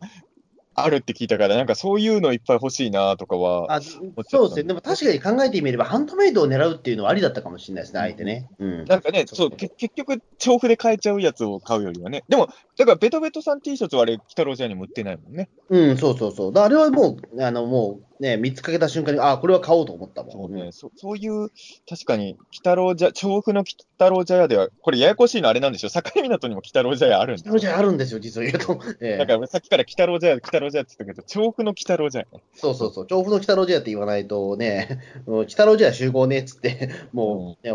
片方は鳥取、片方は調布に集まったら大変なことになっちゃうかこら、んねな監督万歳のギャグみたいなこと。ええあ、でも、え、境港の鬼太郎じゃ行った、まあ、あ行ってないかな、でも結局、うん、あ、前は通ったりはした前は通ってますけど、もちろん。ええ境港の鬼太郎茶屋っていうのは本当に普通の茶屋なんですかうんだったかな、確か。うん、そこまでちょっとちゃっかがっつり見なかったですけど、えあの、ー、なんか有名なあれだよね。鬼太郎とネズミ男型のベンチがあるところだよね。うん、うん。なるほうどん、ね。ね。だからあとはだから結構ね、あのーまあ、その妖怪公園みたいなものもあってう、んそこはだからあれでしたね、えっ、と、まあ、悪魔くんとか、えーおうあのーそうですね、これ悪魔くんと、カッパの三平と、あとお、えっ、と、鬼太郎も一応入ってるのか。おうじゃうあん、主役キャラをとりあえず、まあメ、メジャーどころを全部集めましたよっていう公演があるわけですね。そうですね、ええそういうのもあったりとか、あとはね、あの妖怪楽園っていうのがありまして、妖怪楽園。これがね、あのなんていうか、えっとまあ、水木しげる記念館の近くにあるんですけど、ゲゲの妖怪楽園っていう、ここはちょっときょ休憩スペースになってて、うん。あのなんかちょっと軽食が食べられたりとか、あとははやっぱお土産振ってるんですけども、うんええあのね、僕、そこでね、あのあれです、ホットケーキ食べました、 やっぱり水木ファンなんで。ええまあね、そうそう、やっぱそ、そこよね。うんええやっぱりその辺を抑えときたいですよね。ままあ、あ別に座布団のようなサイズではないんでしょうけど。あぜ全然味普通 ですけど、でも、まああのえっと目玉の親父のあの、まあ、ちょっと夜勤が押してあるので、えあーあそこはテンションが上がる。結構あれでしょあんまりほ、まあ、さすがにそんだけいろいろあると、いちいち SNS 上げてらんないんだろうけど、あの、俺は保全君の一応ツイッターとか見てましたけど、あの、 SNS に上げてない写真もいっぱい撮ったんでしょ結構撮ってます。ええ今思うと。こういう時こそ全然ホズメが更新してないけど、インスタを使う時ですよ。ああ、そうかう。 今からインスタじゃあ、まんま上げようかな、じそゃうあ。そうそう。別に過去のもの上げちゃダメってルールはないから、そう、さインスタにいっぱい上げといてよ、それね。あの、うん確かにツイッターでさ、タイムラインに、その写真をバンバン、あほら、インスタって1回の投稿でまとめれるじゃん、何枚も。ええだからそれでやってればそんなに疑がる人もいないだろうし。うん。そうですねなるほ。うん、あと、まあ、そのなんか、ね、隠れスポット的なところで言うと、あの、よ妖怪神社とかね、ありました、ね。ああ、なんかあるらしいね、了解神社。はい。そう。で、なんか、妖怪神社はだから本当にその、えっ、と、まあ神、神社なんですよ、でも本当にね。 まあ、本当に神社なんですよって言われたところで、まあ、ちょっとあれなんですけど。いや、えーまあでも、大魔神社みたいなもんでしょ。まあ、そうですね。でもなんか、その、ご神体の目玉石っていうのがあって、うん。なんか、んなんかその、これはなんかちょっとすごい由緒があるらしいんですけども、なんかこの石は、えーご神体設置の時、突然ポロリとめくり落ちたものです。えーその箇所は建立するまでに水木しげる先生がご神体の石の絵を見られて、でこの石に目玉をつけたらいいと言われた、まさにその部分でしたっていう。 つまりだから水木先生が、あの、その、ね、あのご生前、その妖怪神社を設立するときに、これに目玉の石を描いたらいいっていうふうに言った場所がポロッとなんか突然お、うん取れたらしいんですよ。えすごいね、なんか。えうん、それがご神体、今なってるっていう、ね。お守りとか売ってんですか、妖怪神社は。あと、お守りあってました、あと、妖怪神社の隣がその管理してるそのお店なんですけども、そこは確かね、あの、お守りはなかった、あ、お守りあったかな、ちょっと、なんかあれ、なんですけど、ええ妖怪神社のお守りとか、なんだろう、まあ、おみくじとかさ、まあ、おみくじは持ち帰れないけど、え、絵馬とかああ、ったエマ、ら、エマあります。あえの、えだからエマにちゃんとピータン通信一時取れますように書いときましたよ。つば、してあげてましたね、そうだ。そうそうそうそう。ええじゃあ、あの、妖怪神社行くと、ピータンツして文字が書いてある絵馬が一応、今はあるんですね。うーん、まあ、わかんない。片付けられてながらはあるつけられ てなければ。あれ、すええ一年ぐらいは片付けないでしょ、ああいうのってね。まあ、多分大丈夫だと思いますけど、えーちょっともし、あの、ね、あの境目だという方いたら、ちょっと確認いただければ、ピーターン通信の絵を探してほしいですよね。うんね、えーだから結構なんかその、この妖怪神社結構面白くって、なんかあの、なんかランダムでそのね、目玉の親父のそんなオブジェみたいなものがね、動くんですよ。ぐるぐるぐるっていう。え神社の中にあるオブジェが動くのーそうなんですよ。えー え、動くってのはどういうことぐるぐる回るとかそういうことそうそう、ぐるぐる回って、なんか水の中になんかその目玉がボンと置いてあって、それがなんかのタイミングで回り出すんですよ。え最初だからなんかお賽銭したら回るのかなと思ってお賽銭入れてみたんですけど、特に回んなくて、なんだろうなと思ってたんですけど、どうやら時間帯で回るんじゃったっていう。ええすごいね。なんか、やっぱエンターテインメント神社なんだね。そうそうそう。うん。うん、結構だからそう思うと、あの、いろんな見どころもあるというか、うん。 そう、水木しげる記念館以外にもたくさんね、その、やっぱ見どころは多いというか、うん。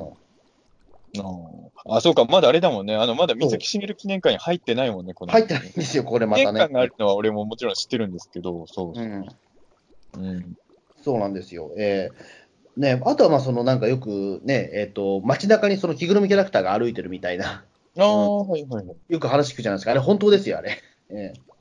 何の前触れもなく言いますよ。えなるほどね。いや、やっぱりそういうのテンション上がるよね、それね。ーいやあのいやもうだからテンションが上がるけど、びっくりしますよ、マジで最初は。えーああ、急にいるから。そう、あーまあ確かにイベント会場とかじゃないもんね。そうう、んただ結構、不意打ちでその、ね、目目の前から三平が歩いてきた時とか、俺、もう声出して、うわーっと思っちゃいましたもん。 なんかそれあは、のなんだろううわっていうのは、そのなんかテンションが上がるった覚えじゃなくて、怖っと思った覚えだああ、っそっちか。へえ。たいや怖いですよ、結構。 目の前から着ぐるみ、何も前触れもなく歩いてくると、やっぱり。ええ多分ね、あの、1年目だけね、ゲゲゲキの初回の年だけ、境港から派遣されたと思うんだけど、三平とか山田とか、悪魔くんとか、みんな来てたんですよ、初年初年度だけ。え2年目からは鬼太郎のレギュラーしか来なくなったんですけど、多分、あの、境港にから来たんだろうな、あの三平とかは。えそうだと思いますね。やっぱりね、まあ、もうもうちょっとなんか、 まあ、やっぱ人間のキャラクターですから、三平って。ええうん ね、もう最初会うときはもう、もうちょっとなんか、鬼太郎とかが良かったなと 一瞬思ってしまったんですけど、いやいやいいじゃない三平はいいんですけど、ええ山田とかもだから歩いてると思うよ、着ぐるみあるから。うん、ちょっと怖いですね、やっぱりで も、山田とかだったらやっぱり、ええ嬉しいやんか。いやまあね、うん、 ね、ちょっとだからそこはなんか面白いなと思ってしまいましたけど、ね、いや、面白いですね、それは。そうですね。だあの最初はだからや僕、2日いたんですけど、初日はね、山田が、あ、違う違う、えっと、その三平が歩いてて、2日目は、えっとね、ね、猫娘でしたね。え大体1日1回ぐらいしか見れなかったってことでもってことーあ、の、実は言うと、そのコロナウイルスの影響によって、あの、着ぐるみがね、少なくなっあー出勤がね、出動が少なくなってるんですよ。多分普段はもっとお、あと、あれだよね、まあ、ふコロナともあるけど、多分平日と土日だったら土日のがいっぱい歩いてるとか、なんうちかの方はもう多分ね、何体も歩いてるらしあいんるでんですすけどよね、えー多分それは。まあでもそうか、そこは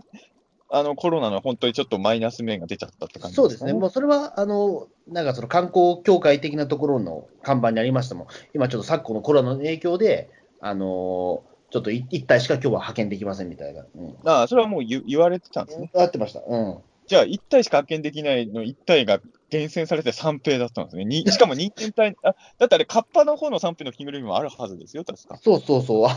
うん、でもそっちじゃなくて、そのねにあのいわゆる人間体という か、ね、うん厳厳選して選んだのが人間っていうのはすごいですね。うんうああえてそっちなんだっていうね。まあでも嬉しいですよね、それはファンはね。うん。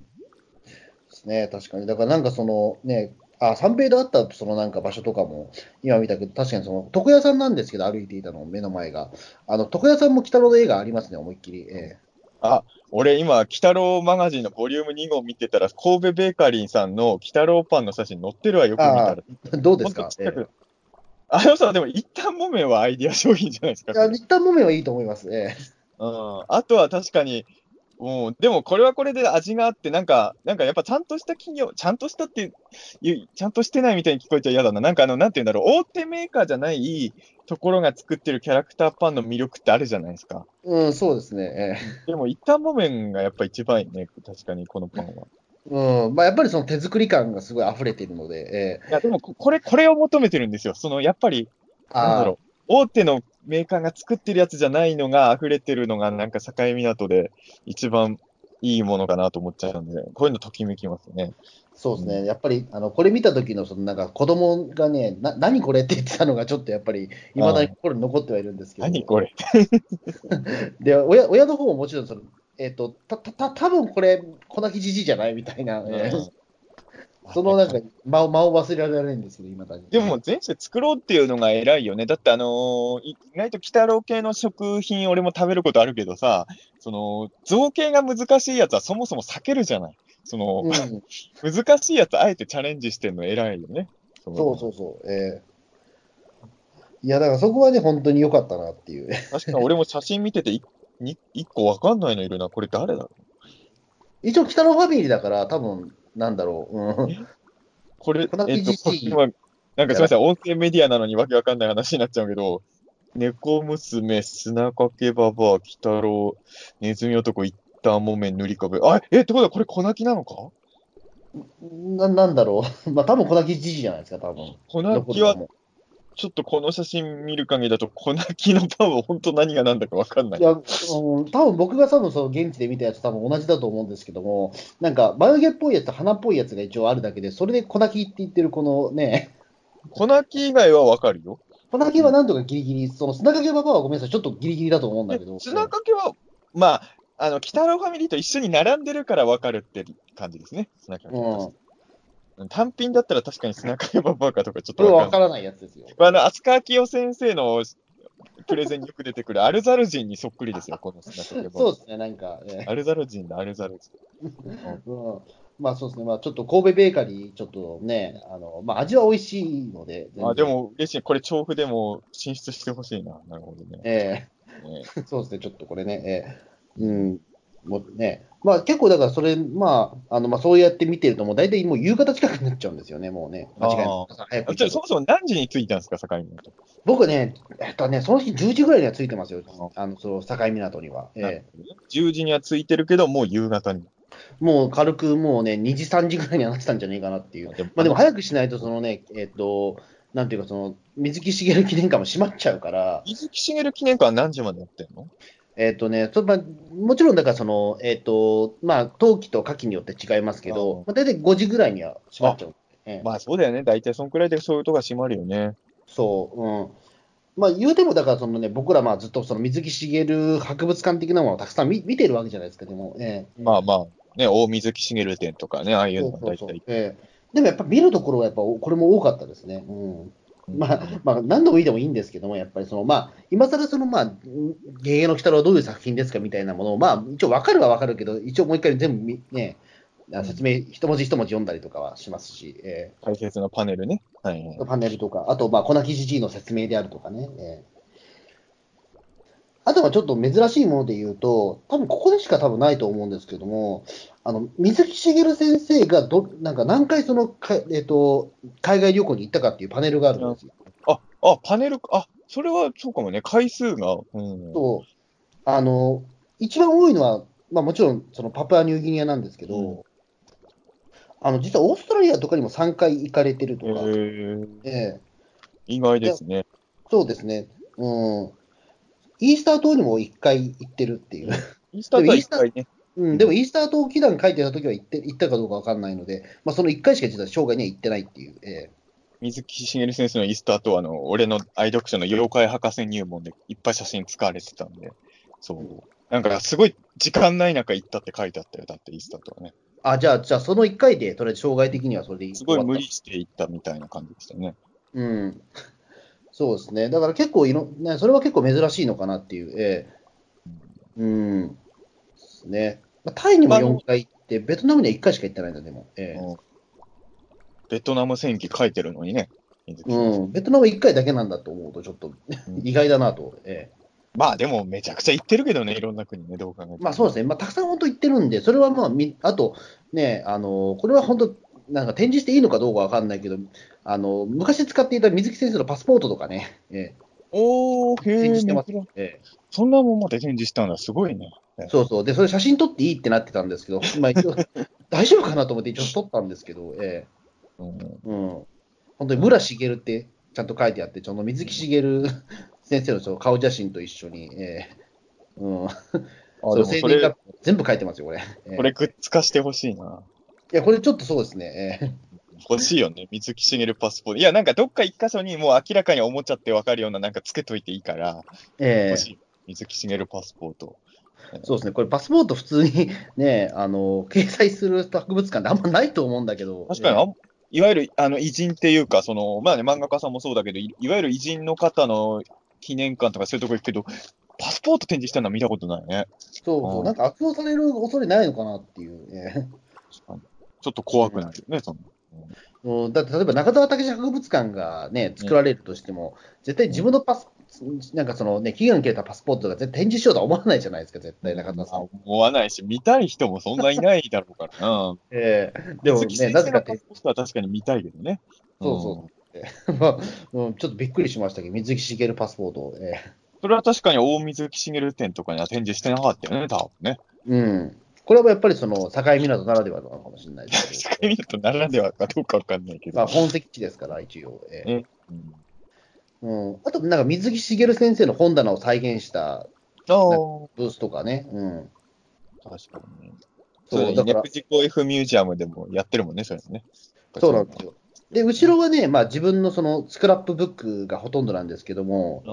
うんあのででも実はその水木しげる先生のまあその右側の本棚って、妖怪の本だらけなんですよ。ああ、まあ、そうですよどうね。いう本を読んでるのかなと思ったら、まあ、その湯本浩一先生とかうんの本もたくさんあるし、まあ我々そういうとこ気になるじゃないですか、言ってしまうと。まあ、もちろん、いいのも。ええなんかその民族学の本とかたくさんある中に、なんとですね、まあ、我らが山口敏太郎の本も実はありました。ええ俺、でもあれ、 そうそう、いや、あれだよね、だから、あのー俺ら横浜でさ、水木先生って行った時に、あの、水木先生の部屋の写真あったじゃないですか。で、あのうん時山口さんも一緒にいてさ、山口さんの本が置いてあったわけですよ、水木しげる先生のそう本。そう、俺俺が見つけたんですよ、あれ。えでもうさ、あの、山口さんがさ、もう、もうものすごい嬉しそうな顔してたからさ、 いや、それは嬉しいだろうけどね、水木先生の本棚に自分の本あるって嬉しいよね。えそう、あのうんそのね、江戸武蔵の妖怪図鑑っていう、はいね山口み太郎先生のデビュー作が、実はその本棚に実は刺さってたんですよね、俺びっねあると思って。水木先生があと、あと、10年ぐらい来てたら、俺の茨城の妖怪図鑑も置いてた可能性ゼロではなかったんだろうなと思うと、ちょっと悔しいね。そうですね、うんあのなんかその、でも、な江戸武蔵の妖怪図鑑が置いてある場所がちょっと不思議で、うんあの他はだからその、ちくま文庫の悪魔くん千年王国とか、妖怪やわとかの並びに、やあそのよ妖怪図鑑があるんですよ、江戸武蔵の妖怪図鑑が。いいよね。ううんんいいとこでもらってね。そうでその隣が、なぜかその三途の川の渡り方っていう、これ、水木先生の本。あの、あれですよ。だからさ、あのーあのさ、あの、昔、実相寺秋夫展があった時もね、うん、実相寺秋夫監督の私物コーナーみたいのがあって、ええここにねレイパー佐藤シールがあったんです よ。ですんげえ嬉しそうだったの、レイパーさんが。ああまあ、わかるんですよ、そら。もうええもうああいうさ、偉人みたいな人の記念展示の中に自分のものが含まれてるってな。だからまあ、水木先生、俺はもう全然間に合わなかったんで、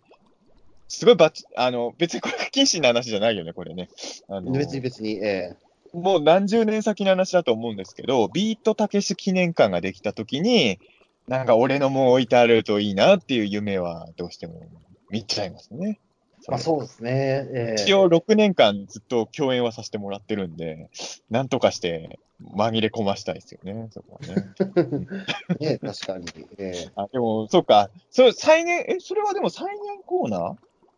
えまあ、再現コーナーだけど、でもまあ間違いなく、でもその本棚の写真自体は、その水木しげる先生の書棚なのは間違いないと思うので、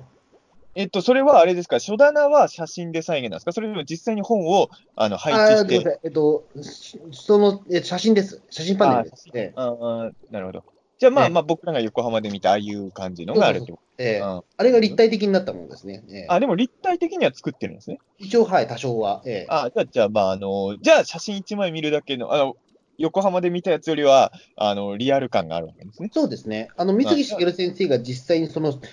この、なんだろう、えっと仕事に使っていったと思わしき、まあ、机も展示されているので、ええあの、実際に本とかね、別に書き集めようとも集めれるから、リアルに再現するんならね、それはそれで。うん、リアルに再現するなら、俺ちょっとあの、警備員の面盗んで茨城の妖怪図鑑挟み込むよ。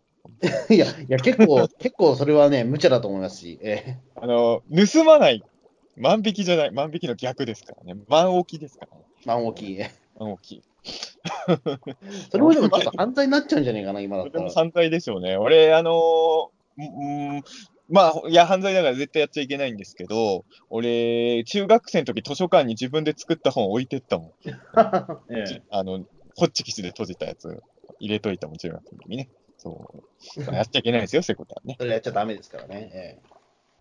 まあそうですね、まあそん、まあ、まあ、その中でもやっぱり、まあ、水木しげる記念館、やっぱりまあその、ね、見どころも多いし、まあ、そのやっぱりね、漫画コーナーもあれば、まあ、それ読んじゃうじゃないですか、やっぱり、ね。でも、もう、でもさ、読みたいけど、境港行ってる時間限られてるから、さすがに漫画は読めないですよね。まあまあ確かにね。ええなってもね、でもそれだけで時間かかっちゃうから。そうそう、まあとりあえずだからまあね、あのまあ、そのととにかくまあ境港にいるんだっていう実感のために、まあ、もう一回ちょっとのんのんばー読み返してみたりみたいなね、ええちょっとパラパラとめくったりとかしましたけど、ええあれで、あれでしょでも、ホテルから水木しげる伝は、もう事前に持ち込んで坂道で向かったんでしあょそうそうなんですよ、あのでかいね、 あの文庫本のやつをね、えうんえええでも実は上巻だけ僕、ちょっとどっかやっちゃってて、えー一番境港濃度が強い感なのに。そうそう、でもなんかよなんか読み返しすぎてどっか行っちゃってて、あれ見つかんねえなと思って、まあ、それでまあ境港に買いな買い直したんですよ。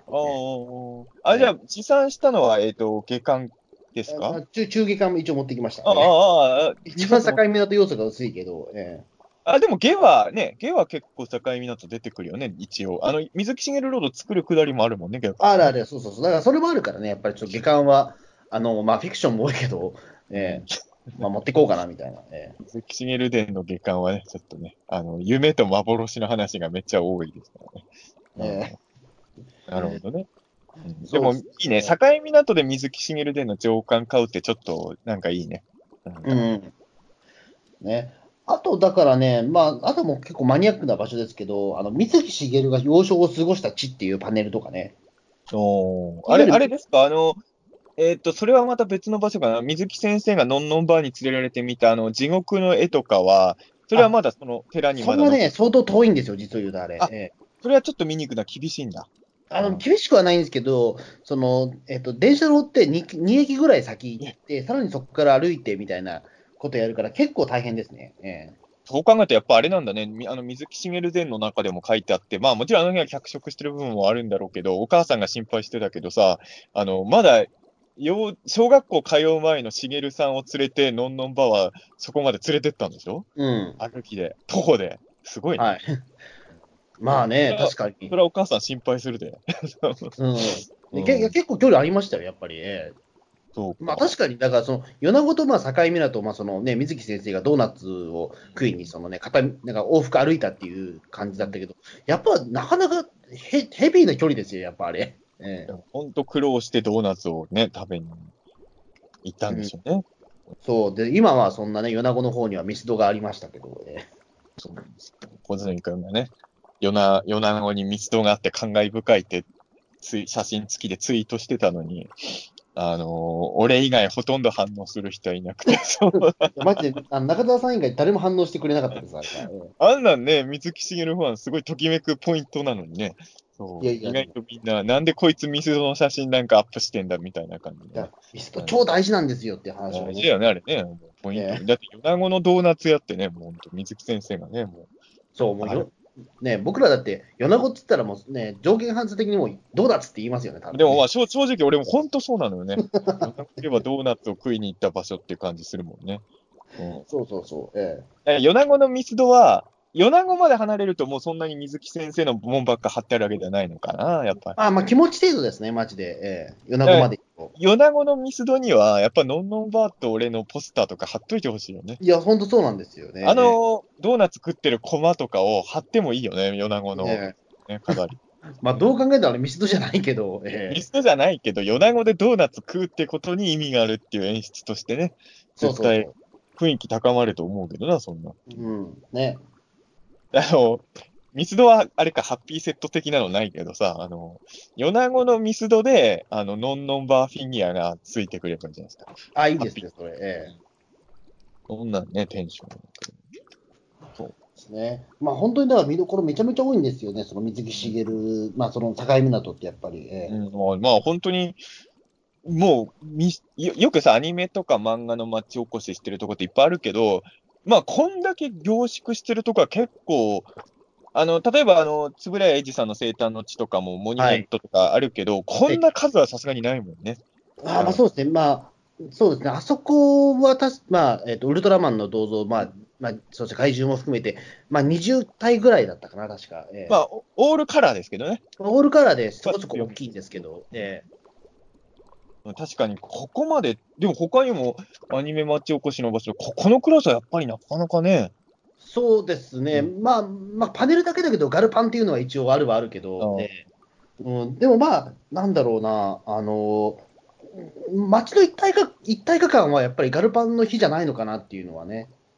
あのーこれで言うと、俺はユーマに関して言うと間違いなく一番だと思ったけど、密集度で言うと、ネスコのネッシーよりすごい力入れてる感がありますね。うん、ここまでネッシーのもの、まあ、ネスコ周りも確かにすごいんだけど、うんネッシーだけの靴ショップとかも確かにあるし、看板もネッシーのとかいっぱいあったけど、さすがにここまでぎゅうぎゅう詰めにはなってなかったね、ネスコ周りもね。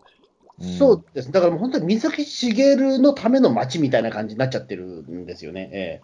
すごいね。ねあの、 あの、すごいしょうもない話なんだけど、境港にアンチ水木しげるの人いたら大変だね。えいや、まあ、あるかもしれないけど、ええ地獄だよね。もう水木しげる先生が嫌いな人が住んでたらね。あのな水木しげる伝に出てきた、ほら、あの同郷のなんだっけ、あの坂井田さんでしたっけ、あのお母さんのま前でその水木先生がその、ね、ゲラゲラ笑っちゃったみたいな話があるから、坂井田さんのお母さんはめちゃめちゃ多分アンチ水木しげるの可能性いやあの漫画読めば、あの水木先生の気持ちわかるから。ええ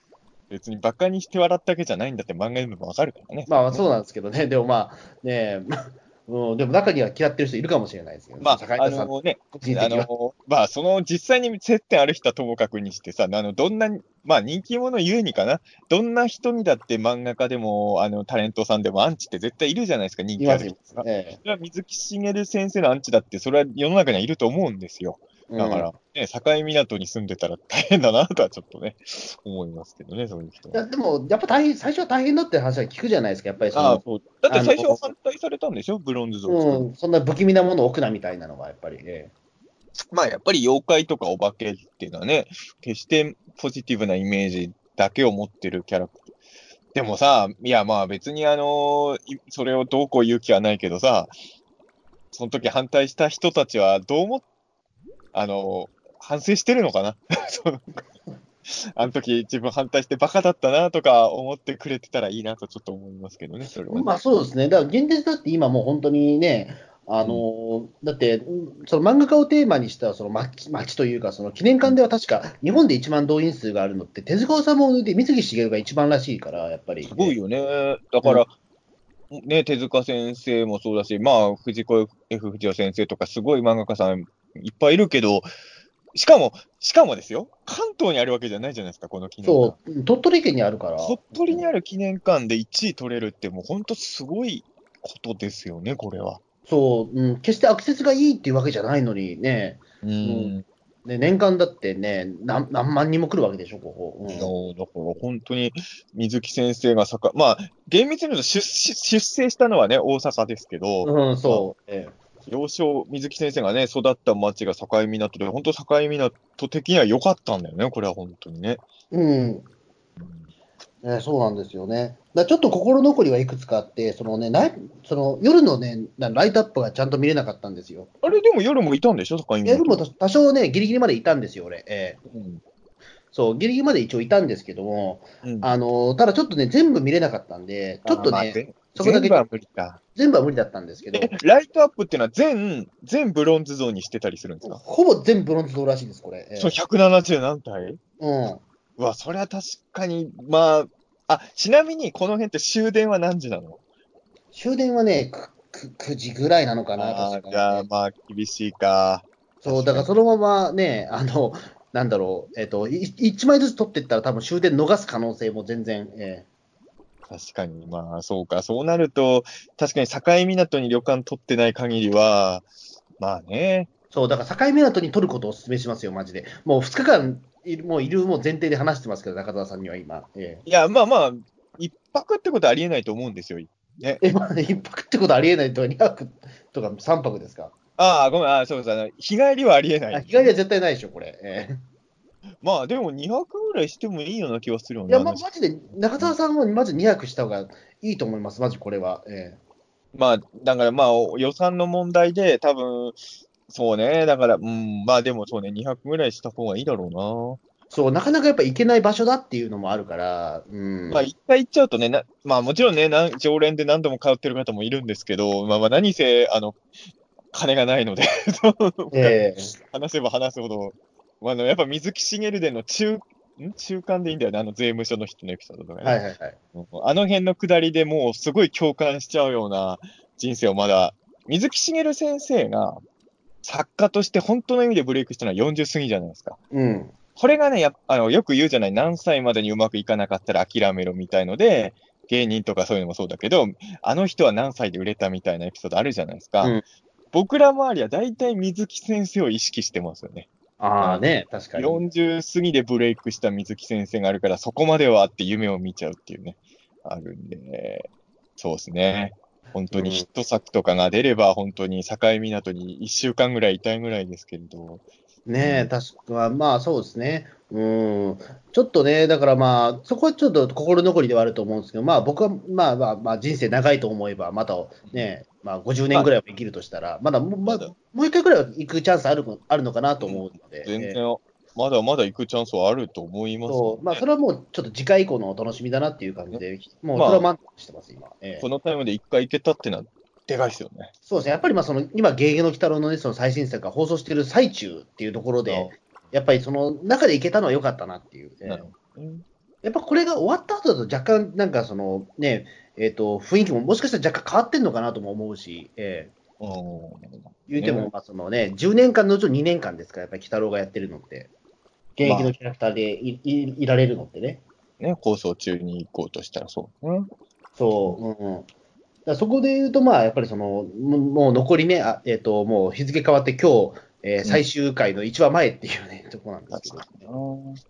まあね、自分がだから多分境港と今年、まあ多分行けると思う、行くと思うんですけど、行くときにはもうロッキー来たらあ終わってるからね、まあ確かに。そう、まあだから今ね、その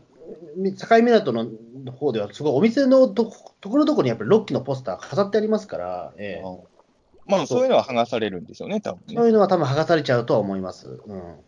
調布もね、札天神社、鬼太郎のポスター貼ってあるからね、まあもう剥がしてるのか。なんか一時期貼ってあったんですよね、あれね、ポスターね。まだあの駅前の観光所はまだあ、駅前らは貼ってあるけどね、あので神神社はね、もう貼っあ神社はもうないのか。てないと思った。こまのあ前に貼ってなかったかな。うんまあだからもうね、もう時間が経つにつれ、だんだんそのロッキー鬼太郎が放送されたっていうね、そのき記念みたいなものもどんどんなくなっていくんだろうけど、え代わりに5期のポスターを貼ってくれるのね。ー なんで、なんでですか。いやいや、アマビエブームだから。 あまあまあそうですね。えーだったらアマビエの絵を飾った方がいいですよ。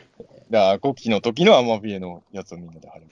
うんやっぱ境港でアマビエの絵を飾るなら、あの5期の時のアマビエを飾るのが一番ね。あ境目だとアマビエの銅像あったっけなちょっともうアマビエどうなんだろうね。あちょっと見てなかったな。俺いや、まさかこんなアマビエブームになると思だって思ってなかったから。えーあの、アマビエって水木先生の絵で言うと、漫画とかには出てこないじゃないですか、基本的に。あの妖怪図鑑にはいるけど、そんなに、そうなんだよね、水木キャラとしてのアマビエってのはね、そんなにフューチャーされてなかったから、ああ、アマビエない。あ、そうか、ちょっとね、いてほしかったけどね。えーなんだ、小豆洗い2体もいんのに。いや、小豆洗いはやっぱもう、ドメジャーですからね、しょうがないですね。え小豆洗いの隣、すっぽんの幽霊じゃん。 いいね。すっぽんの幽霊のブロンズ像、いいな。ーいや、そうですね。なかなかね、うんまあ、マイナーなものもたくさんありつつみたいあなあ、。かしゃぼとかもブロンズ像になってるのいいね。なってるなってるね。シャボ好きなんだよな。うん、ですね。確かにこれね。 うん。いいなぁ確かに。うん、だからちょっと177体ね、まあね、あとだからさ最近だと本当あれなんですよ、あのーこれ、ついにだからそのね、えっと水木しげるロードを越えて、あのね、お沖ノ島にも実はその銅像が増えたので、あ、そうなんだ。あ、沖ノ島に銅像、アマビエの銅像があるのか。そっちにアマビエの銅像あるんだね、ちゃんでと。も沖ノ島ってその境港からさらにフェリー乗って行かなきゃいけないと遠いとこなんで、そのアマビエに会うんだったらその沖ノ島に行かないといけないっていう。とか、今やもう境港だけでは制覇できなくなってるのか。そう、もう、うん置く場所がないってことじゃないんだろうけども、うんそのやっぱり、ね、沖ノ島ってその、えっと、む村祭りがあるとこじゃないですか、確か。うんそうだからそこにもうあの銅像も増えてるから、もう、えっと、そこまで含めるとしたら、もう多分3日、4日いないと多分無理ですね、これ。え境港だけじゃなくて、もうその周辺エリア全体がもう百鬼夜行化してるみたいな感じなんですね、今ね。そえう、ね、その北郎フェリーってのものもね、動いてるので、それは乗ったんですかいや、のいや乗ってないです。ええいやー、だからもうちょっと確かにね、話、いや、もちろんすごいのはいろんな人から話聞いてるけど、こうしてじっくり話聞くと、想像以上にすごいことになってるんですね。いやや、っぱそりうなんですよ。ええうーんいいややーだこれはだからちょっとね、2日でもちょっと僕見切れなかったぐらいなんで、まあさ、調布とかも頑張ってるけど、一日で見切れるもんね、調布の鬼太郎関係のやつはね。まあ、正直ね、えそうそう、だから、やっぱり、この物量はやっぱ素晴らしいですね。えうんね、そうなんですよね。だからちょっとこのね、うんまあ、このまままあ多分ね、200体を超える日もまあ多分近いとは思うんですけまど、あ、そうですね、このペースでいっていけば200は全然余裕全で然いこいでしょうからね。ええいやーね、まあ、それで言うと、まあ、だから僕もね、だからその、まあ、幸いにも東京在住で八王子なので、まあ、その、ね、さまあ、鳥取い、帰り終わった後、調布にそのまままっすぐ行ったりとかしましたけど、えうんこ神戸は行かなかったんですかえ神戸は行かなかったです。神戸の水木通りには行かなかったんですか神戸は行かな、ええそ、そこ行ったら多分完璧だったと思うんですけど、そう境ええ港、神戸、調布で行けばもう人生を共にね、歩んでる感じが。うん、あとはなんかあれでしたっけ、えっとさえっと大阪の笹山ってどうでしたっけ、なんかそのはい。え絵を学んでたっていう、ああー、はいはいはい、ね。そこも含めたらもう、ええまあ結構大変だったですけど、まあ、そこまで行くならラバウルも行かなきゃいけなくなるから、あ、そうか、じゃゃあラバウル、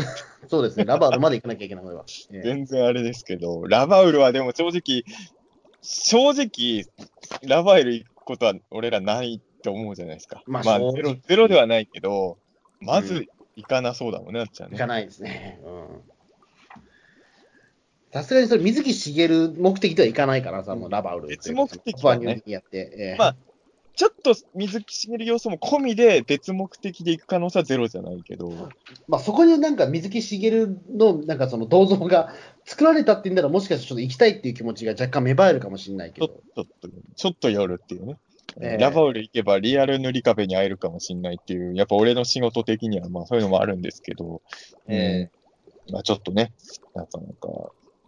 そうか。そうですね。ぜひちょっとまあね、まあ、どこまで参考になるかわかんないですけど、ちょっと、はい。あの、やっぱり3日、3, 日、まあ2日3日は絶対必要ですわ、これ。えーまあ、スケジュール組むときにね、どんくらい入れるかでリード取るかみたいのは、まあ、ちょっとね、そう考えないといけないですね。やっぱり一日で見切れないっていうのはもう間違いないっていうのがよく分かったので。そうですね。ええうん。まあ、あとやっぱりその妖怪ガイドブックは買っといた方がいいっていうのと、まあ、たった300円ですからね。 300円ですから安い。全然余裕で買えますけどね。ええね。ええあとなんか聞いておきたいこととかあります かいやまあ、でも、どうなんですかね。まあ、大体、もう行ってみないと正いや直分かんそうなそ、。いうまあ、ぶっちゃけそうですね。ええ行ってみないと分かんないとこなので、ええあれだよね、あの、ブロンズ像って触ってもいいんだよね、確かね。あ、もちろん、もちろん、もちろん。ええそうだからそういうのもあったりとか、うん、まあそうね、終電とかも聞いたし、まあ大体、うん、あれですか、飯屋は、はい。あのーまあ、普通の飯屋もあるんですね。ああ、あの、僕だから、そのね、えっ、と、なんかその、境港名物だっていう牛骨ラーメンを食いましたあよ。あの、なんか牛の骨を使ったラーメンなんですけど、まあ、まあ普通、そう普通のララーメン、まあでも、結構美味しいラーメンでしたね。例えば、鬼太郎食堂みたいのがあるんですね。あ、まあ、なんかちっちゃいもんだったらありますよ、でも。鬼うん太郎丼みたいなとかあんのかな。あ、でも、北郎丼はなかったかまあ、な。別に丼はなくてもいいんだけど、なんうかん、どうせならそれっぽいものをやっぱり食べた方がいいかなと、どうどう境港にあるかどうか知らないけど、境港まで行ってガスト行くわけにはいかないじゃないですか。ガストはなかったか な。ええええ確かだにか。らガストはないんですね。ええ境そうですね。まあ、港あとはやっぱりその、なんだろう、あのーやっぱり海鮮が美味しいとこなんで、あえーまあそうか、確かにそっち食べた方がいいよえねちょっ。と食べた方がいいかもしれないですよ。え確かに、そうだよね、せっかく港、だからあの前、ピータン通信の鬼太郎観測会にどれかでも喋ってるんですけど、その水木先生って、あの食べ物美味しそうに描く漫画家なんだけど、意外と海鮮ものの表現は少ないんですよね。えそうおそらくあまりにも日常的なものだから、ごちそうとして海鮮物を出すっていう発想が、水木先生の中に多分なかったんだろうね。そうだと思うんですよね。やっぱカニはやっぱここの名物だから、えでも水木漫画にね、カニとか全然出てこないもんね、え食べ物。そうなんか、ごちそうとして多分カニって出出てこないですもんね。うんカニ坊主とかは出てくるけどね。そうそう、でのも食べ物としてはやっぱカニは出てこないですもやっんね。ぱ水木先生は、そのね、ビフテキとかホットケーキとか、やっぱり多分境港で食べれなかったものたちをどんどん描いてるっていう感じだからね。でも、そうだと思うんですよね。うん。そこは多分そうなんだよね。水木漫画の中に出てくるうまそうなもんと、境港で食べれるうまいのはちょっと乖離してるんでしょうね、きっとね。うん、だと思います、やっぱり。ええうん。ねえそこはまあね、た楽しそうだな。まあ、いそうです。ね。うん。ねえまあ、やっぱりその調布も歩いて、まあ、そのね、えっ、と、境港も歩いてみたいな。うん。なんかその、言葉では表現してたけど、なんか確かにその通じるものがあるような、ないようなみたいな。うん。うんうん言われてみれば。あの、ちょっとその、なんだろう、まあ、境港は海海町ですけど、その、と島根とかになると、やっぱり、やっぱその山の方になってくるので、なんとなくその、えっと緑の多さとかは調布似てんのかなみたいなところは感じないと部分もない。水木先生は東京の中のちょっと地元に近い空気を調布に感じて調布で暮らしてたんですかね。のような気がしますよ、なんか。うん、確かなんかちょっと、うん、ななんだろう、あの、おやっぱりちょっと風景は全然違うんだけども、なんかその通ずるものがなんか近いのかなっていうのは、なんかね、うん、うん、思いましたけど。なるほどね。ああ、そう、夢港タワーは行ったんですか夢港タワーって、あれでしたなっんかけ水木しげる記念館の分室があるらしいですよ。え、あれは、えっ、と、どこだっけ夢港タワ夢ー。あそ港こ行タっワてー。ないのかな、俺。え夢港タワーはでも境港にあるわけじゃないのか。ーうん、え、 えあっのとね、米子米子の方にあります。米子に。あ、夢それ行ってないわ、俺。うん。あと日本一の巨大鬼太郎像がありますよ、米子に。なんですか、日本一 って。ねでかいってことじゃないですか。身長あー8メートル、8メートル、重さ90トンの鬼太郎像があるらしいですよ。米あ子に。あ、俺、それ見てないわ。ねあまあ、そうだな。やっぱり米子境港あたりって細かくあるんでしょうね、いろいろね。多うん、分うんそうですね、確かに。うん。ねあとは、まあ、あの、その、米子駅、あ、じゃ境港駅の方には、その、なんか温泉とかあるんで、えああ、そうだね。あれ、あれですよ、俺も写真、ツイッターで見たけど、あの、温泉のマスコットキャラで目玉親父ってのはやっぱベストキャえラだよあそね。れはもうね、 ええあれ以上温泉に似合うキャラってあんまいないからね。えあれはちょっと心ときめくな、ああいう。確かに境港の温泉いいね。えうん、そう。あそこはね、ちょっとい、うん、余裕があったら行ってもらいたい場所かな。ええ俺今、今し気づいたんだけど、ま、ま、忘れてたのか、あのーあの、さっき言ったあの、水木先生がのんのんばに連れられてみたあの、地獄の絵が描いてあるお寺、うん。あ境内に水木先生のブロンズ像もあるんだあね、。そうそう、そうらしいですよ、これ。すごいね、ええお寺の中にブロンズ像あるって、もう神様じゃん。まあ、仏様か。うん、すごいな。お寺ですよ、だって。うん。さすが水木先生ですね。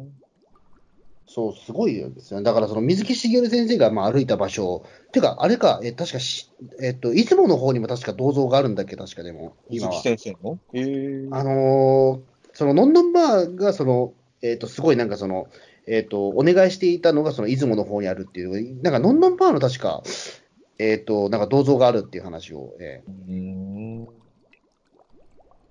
すごいね、それは。ーすごいです。もうだから、中国地方ってもう水木しげる先生のね、もう関連のもの、たくさんもうできてる状況というかね。もうだからさ、本当境港に収まりきれてないんだね、今ねそ。うそう、今収まりきれてないんですよね。ええあでもそれ、逆に言うと境港以外の情報はあんまり知らなかったんだなってのを思いましたね。その、そっかそっかと思って、アマビエの像とかがもう別のところにあるとかもそうだけど、うん、そういうのは興味深いですね。だから、どんどん広まってるっていうのは面白いところうだな。ん、そうですね、ええなんでちょっとぜひね、皆さん、まあ、興味持たれた方はぜひ、ね、ぜひ、ピータ高ー・井ミラ港スをナーの方もね、境はい港一度行ってみてほしいですね。はい。はい。じゃあ、そんな感じでどうも、はいありがとうございました。ました。